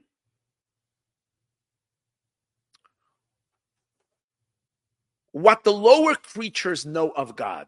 Let me ask something. The, Noah, the, the lowest creatures in the lowest world, what we know about him. And we say, oh, yeah, tell me about God. Oh, God is wonderful. He is so wonderful because he can do this and he can do that. Which means what mortal human beings could identify and say about God, we know that's laughable. It's laughable. That kind of praise, what we could say, is really laughable. We are, however, impressed with the, fact that you, if you can speak to angels and ask them what they know, ooh, that's something, right? How about smarter angels? The most intelligent angels who are super intelligent. And what do they know? They know a very deep secret. They know that they don't know. So there, if if, if you go to a, a you know a person coming out of church down here, and you say, "Tell me about God," oh, they'll go ahead and tell you as if they know. Right, they know. They know about God. Yeah, fine. Then you'll speak to an angel, the angels above, they'll tell you about what they know. Then you'll meet those angels who say, We don't know anything. Wow, why? Because God is above and beyond. He's beyond, he's beyond. What we are saying over here is, is that the that the wow that the angels who say we don't know, they're so wowed by what they don't know, which is a very high level of understanding, is equal absolutely equal to the silliness of the people down here who say they do know. Why? Because when they're saying wow, they don't even have a clue about the wow is. So in their wow is just as nothing as the as the as the identification that a, that a mortal physical human being will say when he says he thinks he knows. Both of them don't know equally. It's like when the Alter Rebbe was once. This is a little. This is almost like it, but um, the Alter Rebbe was once by a wedding with the other students of the Magid, other students of the Mezritcher Magid, and there was a a badchen. A badchen is a jester who is meant to make jokes and try to make people merry and happy. And uh, by a wedding. So this jester, obviously, if he's speaking in front of people who can write this book and his friends and his buddies in front of tzaddikim, he wasn't someone who was making silly jokes. You had to have someone who was really, really, really on a high level to be able to to to to entertain, entertain. So he the story is that he was like speaking about all the all the students of the Magid and kind of like poking fun of them, of their service and whatever. Obviously, he was a tzaddik on his own to be able to do that. But he skipped the Alter Rebbe. So then the Alter Rebbe said, How about me? And he said, I'm scared to start up with you. And the Alter Rebbe said, Come on. So he said to the Alter Rebbe, What's the difference between me and you? He says, What's the difference between me and you? He says, What I know, let's figure this out. He says, What I know, you know. You know, the reason he picked, he said this about the Alter, because the Alter, from all the students of the Magid, everybody knew that the one who knows, it's the Alter Rebbe, because he knows like no one else. That's the Alter Rebbe's Chabad, intellect, and the and divine intelligence. He said, "What's the difference?" He says, "What I know, you definitely know. What you don't know, I definitely don't either know. So we're the same. In what I know that you know, we're equal. What you don't know, I don't either know. In that, we're also equal. The only difference is, is what you know and I don't know. Okay, that's where we're different. That's where you're the Alter Rebbe, and I'm just, you know, who I am. In the area where what you know that I don't know. But what significance is that amount, what you know and I, compared to what we both don't know? In other words, the understanding that that that that that once you're measuring to what we both don't know, but here the Alter Rebbe could be from this Badchen is taking even a deeper step. The Badchen is at least saying that what? That there is a certain place where we both don't know. And even the Alter Rebbe is saying, wow, it's above, it's above. And the Alter Rebbe is being wowed. But he's saying, even the wow, where you're saying that you don't know, do you do you really appreciate what you don't know? We don't even appreciate. And it's the same like the child who says he does know. They're both so far from what it really is because no one it possibly can even begin to know. And therefore it's all equal. That's what he's and that's why the highest angels that say I am a Koim Kavoda, where is he? It's equal to the people down here in the world that think his glory is everywhere.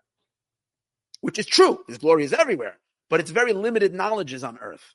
Yet both of them are the same. Where is he going with all of this? We're talking so much about.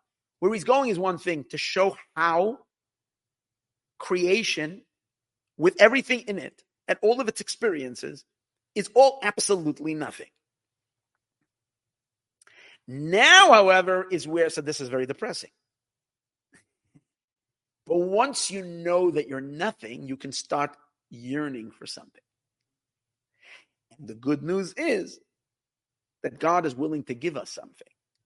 Not just something, He's willing to give us everything. When we say everything, we mean His everything.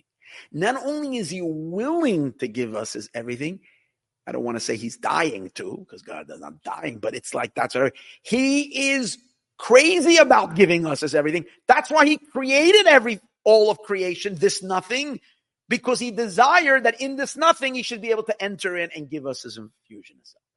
When you really get this, when this information clicks, it's impossible. When it clicks, it still hasn't clicked by me, even though I'm teaching this for 25 years. Because if it would click, I would become a tzaddik. What's a tzaddik? A tzaddik is someone who drops everything in this world and is only obsessed with one thing, with channeling God. Because you realize that God is the only reality and you want to bring him in and do this credible work. if we treat our bodies and our life, our physical existence outside of this as important, it's because we haven't even begun to realize what it says over here. I mean, we're talking and we're speaking about it, but it, like it needs to click. It needs to like really become real to us how nothing the worlds are, how how amazing it is that we have an opportunity to actually bring Hashem literally into existence. So now let's finish up this whole explanation about the nothing. We'll conclude this. So I estimate, I don't know, because I know you're all new over here. You don't realize that this is a marathon over here. So I sometimes I'm worried that you're you know, yeah. So we do a marathon. It's usually we're at one hour and 15 minutes, nothing to complain. We usually go two hours and 45 minutes. So we have about uh, 55 minutes left, maybe less. Um, no, but you can leave if you need to. I always I give permission. Dismissed. But if you want to hang around and finish this piece, it's really good. Um, no, but people, you know, you work all week, you're tired. Um, let's see. Um, and that's why it says, "I am kavodo. Where is the place of his of his glory? She'ein musa gam Even the upper worlds don't know him. Ulamata and below ksiv maloikal aretz kavodo. And below it says that God fills all space. So how can it be that he fills the space below? He's filled his glory is down here, but not up there. And this is based on the reason we said before. From God, it's all laughable. It's all, no one knows him. And even those who think that they know that they don't know, they don't even know what they don't know. Because what they think they don't know is like, they're just not even getting it at all. So, she'ein chilek kamei barach. In front of God, there's no difference between the upper and the lower. That's the way things are on its own, without the mitzvahs. Om nom pirish dira b'tachtainim. However, what is the meaning that God wants to have a home in the lower worlds? It means that Hashem wants us to channel the oneness down here into the world. Over here, when he says kamoy like above, he doesn't mean in the higher worlds. Because he said the higher worlds also have nothing. He means Lamaila means as it is above all of creation completely. Above the way it the way it is to God Himself. That's what he means above. That very truth, the way God knows himself, in the same way he should be known to us down here. That means a home. Because a home is where you are fully revealed and fully expressed. And if you're living in your own home, and no one is responding to you,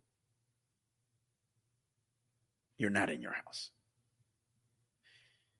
If you're a guest somewhere and you're shy, it's possible that you go, you could be a little unnoticed. Not such a good host, but but if you're in your own house, where you're supposed to be able to fully express yourself and the environment is tuning into your desire, that's what it means. In my house, things are the way I like it and hopefully the people that are living with me in the house take me seriously and, and can and, and can and can and can respond to, to, to so if God remains in this world invisible, invisible, he's everywhere. But if he's invisible and not being and we're and the creatures in this world are not responding to his will and not reacting to his will, then then then it's not a home. A home means to be here in a revealed way and to be not not to project some influence, but to fully be there. That's what a house is.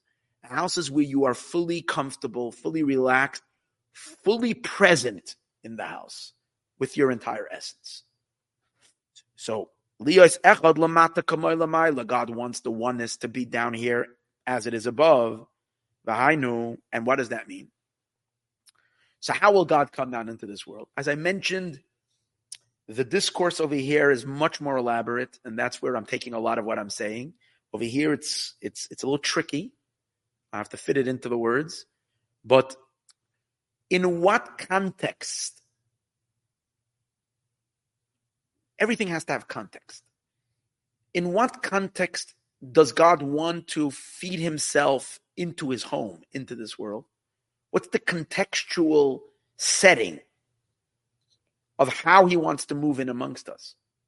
He's going to move in to a world where there are other beings. Obviously, it's all him, but all but but we experience ourselves as others. So, what's going to be our relationship with God down here? He's living with us as who? He's living with us as who? In our home, together with us. This is we're sharing this space with him as what? As our king. As a king with his subjects. However,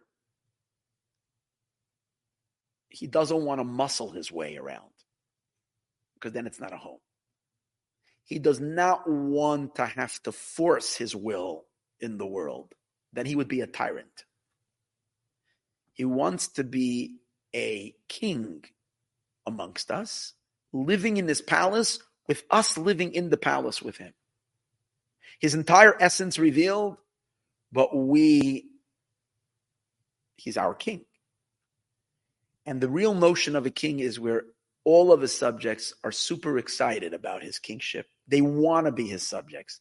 Subjects over here meaning that everybody, that we all are willfully and excitingly submitting ourselves to his desire without him needing to complain about it, without him needing to force it upon us.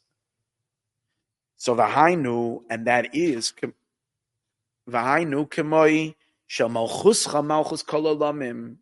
This is like it says, your kingship is the kingship of all worlds that his kingship should be accepted with will. There's a verse we say in, in the evening prayer. With will, we've accepted it. It's not enough. So, what does God want? What makes him happy?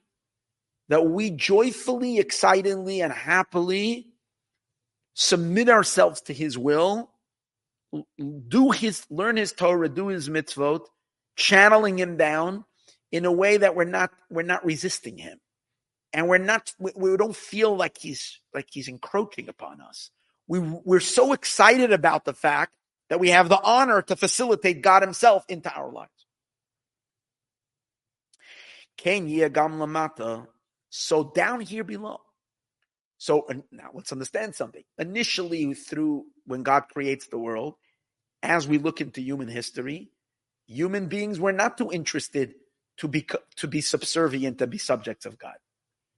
The human race immediately turned its back to God and chose things that were chose to live lives antithetical to his will. So then his now doesn't mean that God was not was not did not remain the king over the world. God has always been the king. But he was more of a he forced his way and had his way Ultimately, God always has his way. But the question is, is it in a way where we is he is he is he is he's are, are we are we are we accepting it willfully and joyfully, or is he muscling his way through the world? So God wants us to be completely unified with him in a happy and a loving and an excited invitation of his kingship. So Kenya Gam Malchus. Now in the Hebrew, the difference between a kingship and a dictatorship is in the word kingship is called melech, and a dictator is called a moshel. A moshel is a governor, someone who governs by force. So there's a verse that says, we say it in, in Ashrei, in our, one of our major prayers every day. I think chapter 1, Psalm 146. Uh, it says, Malchuscha, your kingship, Malchus kol olamim is the kingship of all worlds. Umem shaltecha and your dominion b'chol dor v'dor is in every generation. So it seems like it's the same thing, your kingship and your dominion. But over here he's differentiating. Whether we like it or not, God's the boss. And he, he, he shuffles things around in this world the way he likes it. But he'd much rather that we participate in everything willfully and joyfully. And that we serve him and we fulfill his will. So he wants it to be a kingship, not a dominion. So with the Jewish people. And when we're doing what we're supposed to do, we channel him into this world in a way of kingship. When Mashiach will come, the entire world down here will be his kingdom. Until then, it's memshaltacha. It's his governorship, which meaning to say there is a, the world is being rampaged by a bunch of egos who want to do their own will, who see themselves as the as as as as as the as the important important uh, important entities in this world, and not and not and not surre- not appreciating the awesomeness of being able to be a subject of an infinite being living through us and expressing himself through us. So the so basically he's saying those that are not tzaddikim, to them and the external in the external world, God is memshaltacha. His his his dominion is up is is is he he ruled by an iron fist. Sometimes we think we can get away and do what we want, but ultimately God always is in charge. But it's in a way of memshaltacha, dominion. He wants it to be malchuscha. He wants us to excitedly and willfully channel him into everything and, and, and, and surrender our will to his will. The loy and not a memshal. Ki memshaltecha b'chol that's external. His, his dominion is in every generation. That's against the will. The low baratzon and not with will. So again, to create the home, we have to really want to be in a relationship with him. We have to really want to invite him in and that includes canceling our desires and wants for his desire. But canceling our desire doesn't mean an obliteration of self. It means an up an upgrading of self. We cancel our desire so we can unify ourselves into his desire. And then when we unify ourselves into his desire, we become infinitely bigger than ourselves because we become him. So it does, it is painful because on the most superficial of, of self, you have to override your desire. And many times our personal desires are in conflict with God's will. And over there it hurts, but that's why God made it this way. That He wants to give us a chance to be able to overcome our superficial ego, our superficial desires and wants, with this realization of what we learned before, how nothing we are when we're part of our own ego, and how awesome everything is when we have God living in us and through us, and we are part of Him. But again, the context is kingship. That's why the way we change our lives to be in channels for God is through acceptance, doing the mitzvot, and mitzvot need to be do, be done with submission. We submit to His will because in the submission we we we open up a space for God to enter. Because God cannot reveal Himself, His true self, where there is a contradiction to his truth that he is and there's none but him. So even though God wants to fill this world with his truth, which means he doesn't want us to dissolve, he does want our egos to dissolve. We're not supposed to relinquish our identity, but we do have to relinquish our ego. And therefore, as long as when we feel ourselves as something and something important other than God, then we contradict his existence and his unity cannot reveal itself in us. So we have to be willing to become to become deflated of selfish desire and devote ourselves. And that's why not everybody's a tzaddik, because it's not that easy to do that. Because most of us want to hold on to dear life for our, to our own egos, to our own set of wills and desires and wants. But a much higher way of living is the realization that if we just burrow through that thin layer of self, we will suddenly realize an infinitely more satisfactory and higher self because we're then one with the infinite's I, which is God, and we can then funnel and channel his self, his being. So as he says over here, this is the concept of bittul. Shaloi b'pchenes Ani ein ani yechaylam. The Midrash, the Talmud tells us that God cannot stand a haughty person. The one thing that contradicts God more than anything else is a haughty being. God says, I cannot live, I cannot live with a, I cannot live in one space. I can't share a space with someone who's haughty and arrogant.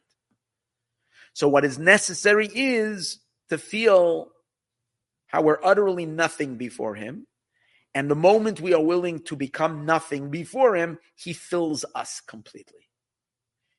Once we hollow ourselves out of our own ego and self, then instead of asking, What do I want? I ask, What can I do for you at this moment? And when we say that to God, What can I do for you? He has quite a lot of things he wants us to do. he has plenty of, of jobs. And, and and and and and and and but when we're willing to to to step into the thing, then he then he then he's channeled through us.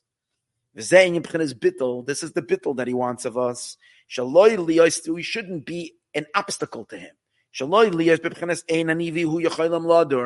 There is a state where God says, I can live in, I can't live in your house. We want him to find our house, our home and our bodies and our space to be in, in, in inviting to him. He should feel cozy there.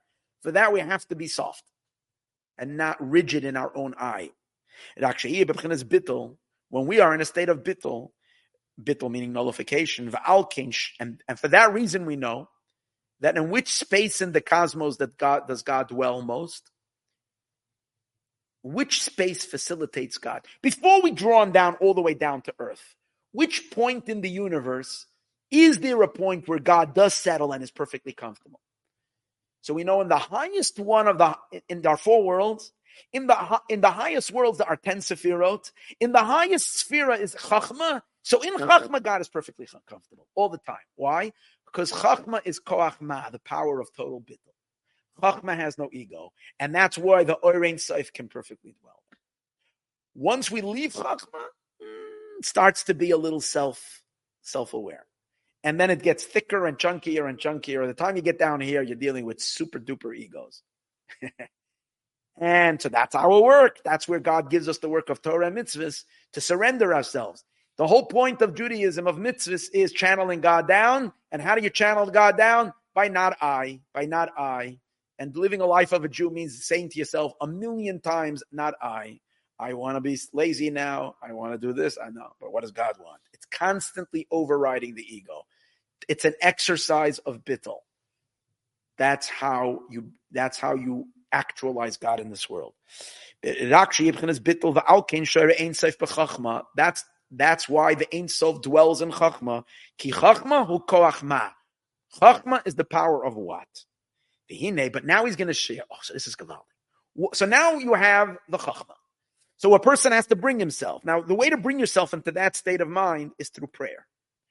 Only through meditation and prayer can you come to a place where you recognize how nothingness the worlds are and you want the true being and you're willing to let go of self so that you can live a higher existence. But this is only a preparation. This is that you hollowed yourself out, that there's no more self over here. But now you have to fill your space with God's self. How do you do that? How is now your space, the space of the human, going to be filled with God's with God's input? Oh, so for that, God gives us Torah and mitzvot, all the mitzvahs, which the mitzvahs are thought, speech, and action. Every mitzvah has three levels. Mitzvahs are not just like, we think mitzvahs are just actions. But every mitzvah also has speech. Because every mitzvah that we have in practice also has a Torah. That means the mitzvah stated in the Torah. You look in the Shulchan Aruch and the code of Jewish law of how do you do the mitzvah. So the mitzvahs exist in speech, the mitzvahs exist in action and the mitzvahs exist in thought. Why? Because if you're speaking and learning Torah, it's not enough to say it. You have to also think it and understand it. So therefore, every mitzvah could be experienced in thought, speech, and in action. Now, here's the cool thing. When we are running the program of mitzvahs, which means we are filling what God commanded us to do in the learning of Torah and the doing of mitzvahs, what we are really doing is we are allowing God's mind, Hashem's into Hashem's thoughts into we, we removed our own thoughts and we filled it with God's thoughts. We removed our own speech, and I'm not saying my own ideas, my own opinions, my own mishagas. God is now speaking through me. And when I'm doing mitzvahs, I'm not doing my actions, I'm allowing God's actions to come through me. So suddenly, the human being that was still so busy with himself has now hollowed out them, flushed out the self through the bittel, and now you become a full channel of God, and that's a tzaddik. Now, we all can have moments, we all have pieces of tzaddik. The thing about the tzaddik is that he lives this way 24 7 all the time. So his entire being is just a, a manifestation of God in this world. That's really cool to be a tzaddik. The hard part is to flush out the ego, which, you know, most of us are not always ready to do. Now, this, to live like this, it's called the way of Hashem. Why? Every mitzvah has three garments machshava, thought, dibur, speech, maisa, and action, which is the sum totality of all human behavior. All human behavior is thought, speech, and action. Now God lowers himself down so that we can, so that he can enter into our thought and into our actions and in our speech so that we can then live his thought, his speech, and his action, and that he's having a home inside our space. This is the, the, the, the, the download that comes from above through the mitzvahs. Is so that there should be an enclothement. God's thoughts should enter our thought. The dibur bedibur, and God's speech should enter our speech. Umaisa b'maisa, and God's actions should enter into our actions. His activities should be funneled into our limbs of our bodies. We should do his actions. Because I'll put it to you simply human beings would never have thought of and never had any interest unless you're really weird and really strange of tying leather boxes and leather straps around your hand and head every morning. So if you're doing that, it's not that's not our business. That's God's business. So when you're spending an hour a day with those leather boxes around your head, filling and around your hand, it's you're running God's program. You're not running your program. You probably have other better things to do with your hands and feet if it was up to you. But it's God's. It's what God wants. I'm doing it. And the same is like in every aspect. Every mitzvah you're doing, it's really God's actions and activities that you are lending your body for God to do it through you. And that means He's having a home inside of you. He's living in your soul. And He's becoming the true you. And He, he allows you to enjoy it too. So you can be there too. It's not like you're canceled and obliterated, just that you don't necessarily always do what you think you should be doing. You let God decide the program for the day. Um, uh, uh, and that's the meaning of bechol nafshecha. You should love God so much with all your heart and all your soul, meaning God should fill every facet of your soul, every facet of your being. But he asks the question. How can your thoughts be God's thoughts? Doesn't it say in the verse, Vagam it says, My thoughts are not your thoughts.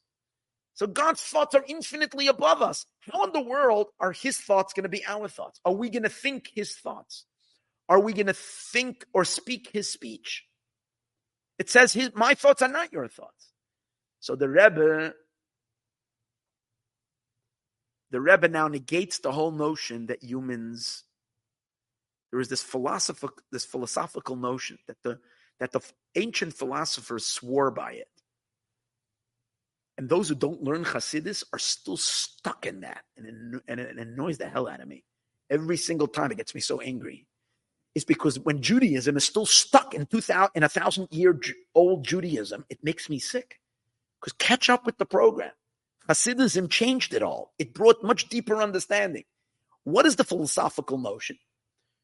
Is that so untouchable, so high, so removed, so so abstract, so this you you're so far, you're sinner. We can't know him, you can't. And Chassidus says, and to, to, the to the extension is, and, and the, the philosophers, their main line always was, if you would know him, you would be him. So therefore, you can't know him because you can't be him. And Chassidus comes along and said, So what?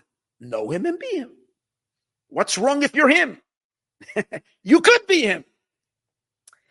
So this is what the Alter Rebbe says over here. It says, My thoughts are not your thoughts. But the Alter Rebbe says, You forgot the end of the verse. It says, Your ways are not my ways. What does the what does the verse mean? Your ways are not my ways. When are my thoughts not your thoughts? When am I a billion gazillion infinitely infinitely more loftier than you, infinitely bigger and endlessly higher than you? When your ways are not my ways. When you haven't paved those roads, when you're not following those pathways. But when you are following my my when your ways are my ways, when your your mannerisms, your actions, your thoughts, your speech are what I am channeling to you, then my thoughts are your thoughts, my speech is your speech, or your speech is my speech, your thoughts are my thoughts. Your actions are my actions. You could be a divine being. So be it. You could be God on earth. You are Him if you're willing to melt out of your own existence and take on what the Torah says is God's thinking and God's words. So again, we're going to read it tomorrow in the in the Haftorah on the fast day. We say this.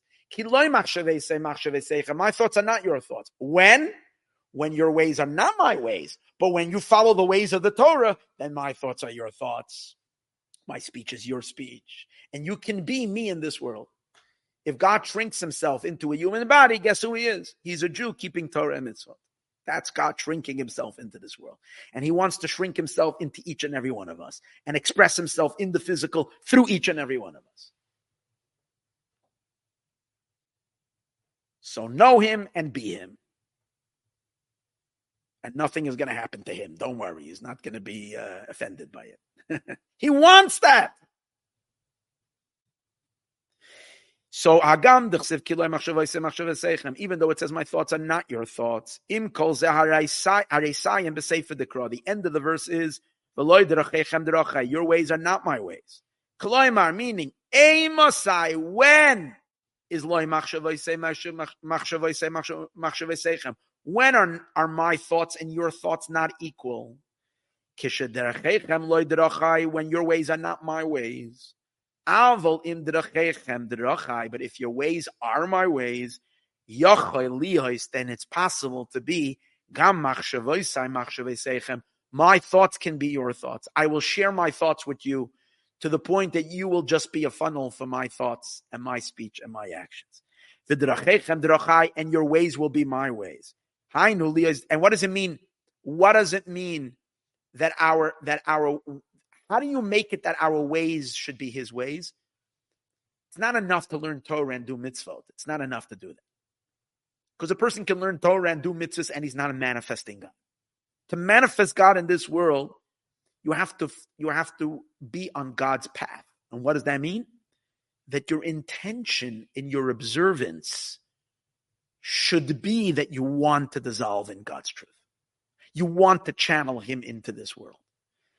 If a person is just learning Torah, doing mitzvot, and, and is not intending it, and doing it for their own ego, for their own honor, for their own thing, then it's not it's not having this effect. When is the divine channeling through us? When the intention is to open up a pathway for God. You want God, and, and how do you get to that? For that, you have to pray. That's why the sages say that if you learn Torah and do mitzvahs, but you're not praying, which means you're not first meditating, you're first not, you know, coming in tune in it, then it's not really happening. That the study has to be for the sake of God. Al and that's why you have to pray first. Now, now he's going back to explain. I understand where mitzvahs are in action. I understand where mitzvahs are in speech, but where are mitzvahs in thought? So he's explaining because thought and, is dependent on speech because you can't speak without thought. The alkane, and therefore, the verse says, I put my words in your mouth. So if you can speak Torah, you can't speak unless you're thinking. And when you're speaking Torah, God is speaking through your mouth. So when you're thinking Torah, God is thinking through your head. Hislabshus dibur bedibur. The enclothement of God's speech into our speech. Umemela, and automatically yegam machshava b'machshava will also be thought, will be invested in thought.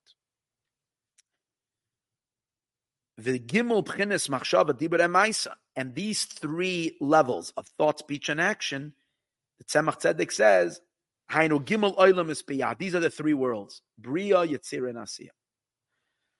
Meaning, we said before that Derech Hashem means to bring God from Atzilus. Atzilus is divine.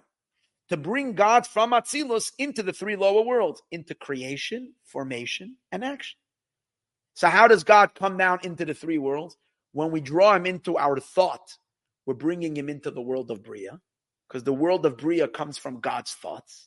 So when we're bringing God into our thoughts, we're filling, bringing him into the world of Bria, into the world of creation.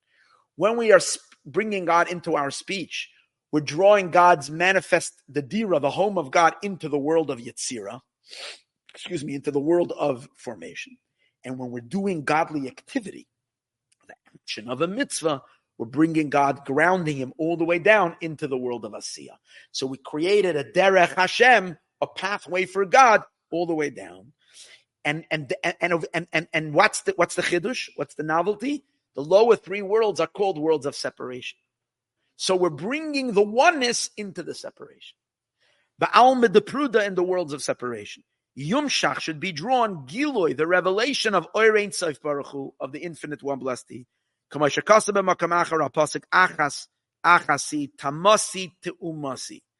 what happens? God, God refers to the Jewish people, you are my twin. You're my twin. What does that mean? Because once we draw God into thought, speech, and action, we are no more human being. We are now a divine being. And then we're twins with God. Hashem, as he is in Atzilus, looks down on us. We look exactly like him. He sees that we're thinking his thoughts, we're speaking his words, and we're and we're and we're doing the same actions. We're on the same page. We're perfectly aligned. Of course, he understands it and sees it on a much loftier, infinite level. We understand it very limitedly, but still, it's the same thoughts, it's the same actions, it's the same speech. And that we're and accomplishing this. This is what we mean when we say, God, if only you can be like a brother to me, like we began. Because this means we're bringing God into a manifest state into this world that he is fully. There should be a revelation of Havaya down here below. Nikra. Then God is called like a brother to me. Masha Enkin Kishahu B'Pchinas Helam, which isn't the case when God remains secluded and hidden in an abstract above the world. He's not a brother to us. In the days of the Beis Hamikdosh, it was much easier to accomplish this because people were in a more spiritually attuned place. So there were much more tzaddikim living in the days of the Beis Hamikdosh when the temple was destroyed in exile, it's much harder. So that's why we're saying, if only you can be to me like a brother, and if we can like achieve such oneness like we once did when the Beis Hamikdosh was standing. I am the common Now, I thought I'm going to f- manage to finish until chapter two, but I have Rahmanis. And I'm going to stop now because this, for me to explain this well, of, of because now he's going to explain what does it mean nursing from my mother. What is the nursing meaning, and what is the milk over here, and what is the mother element, and it's a lot condensed. And I don't want to patchke it up by by just by doing it quickly, because so we're going to stop over here, and we're going to next week we're going to finish this complete Be'ezus Hashem. The, the, the latter part of this, still containing to the service of the tzaddikim, this idea of bringing God down into this world to manifest in this world, initially, it's like a little baby. You're, you're, you're making Hashem, you're, you're, you're, you're causing Hashem to be born into this world as your little brother.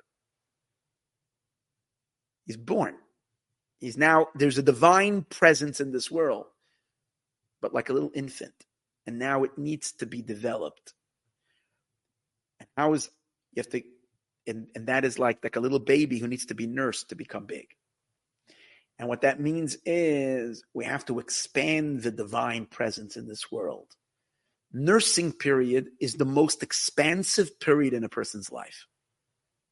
There's no other time in a person's life where you grow so much like in the in according to Torah, 24 months of nursing. The first two years when the baby, because that's when you like quadruple your size.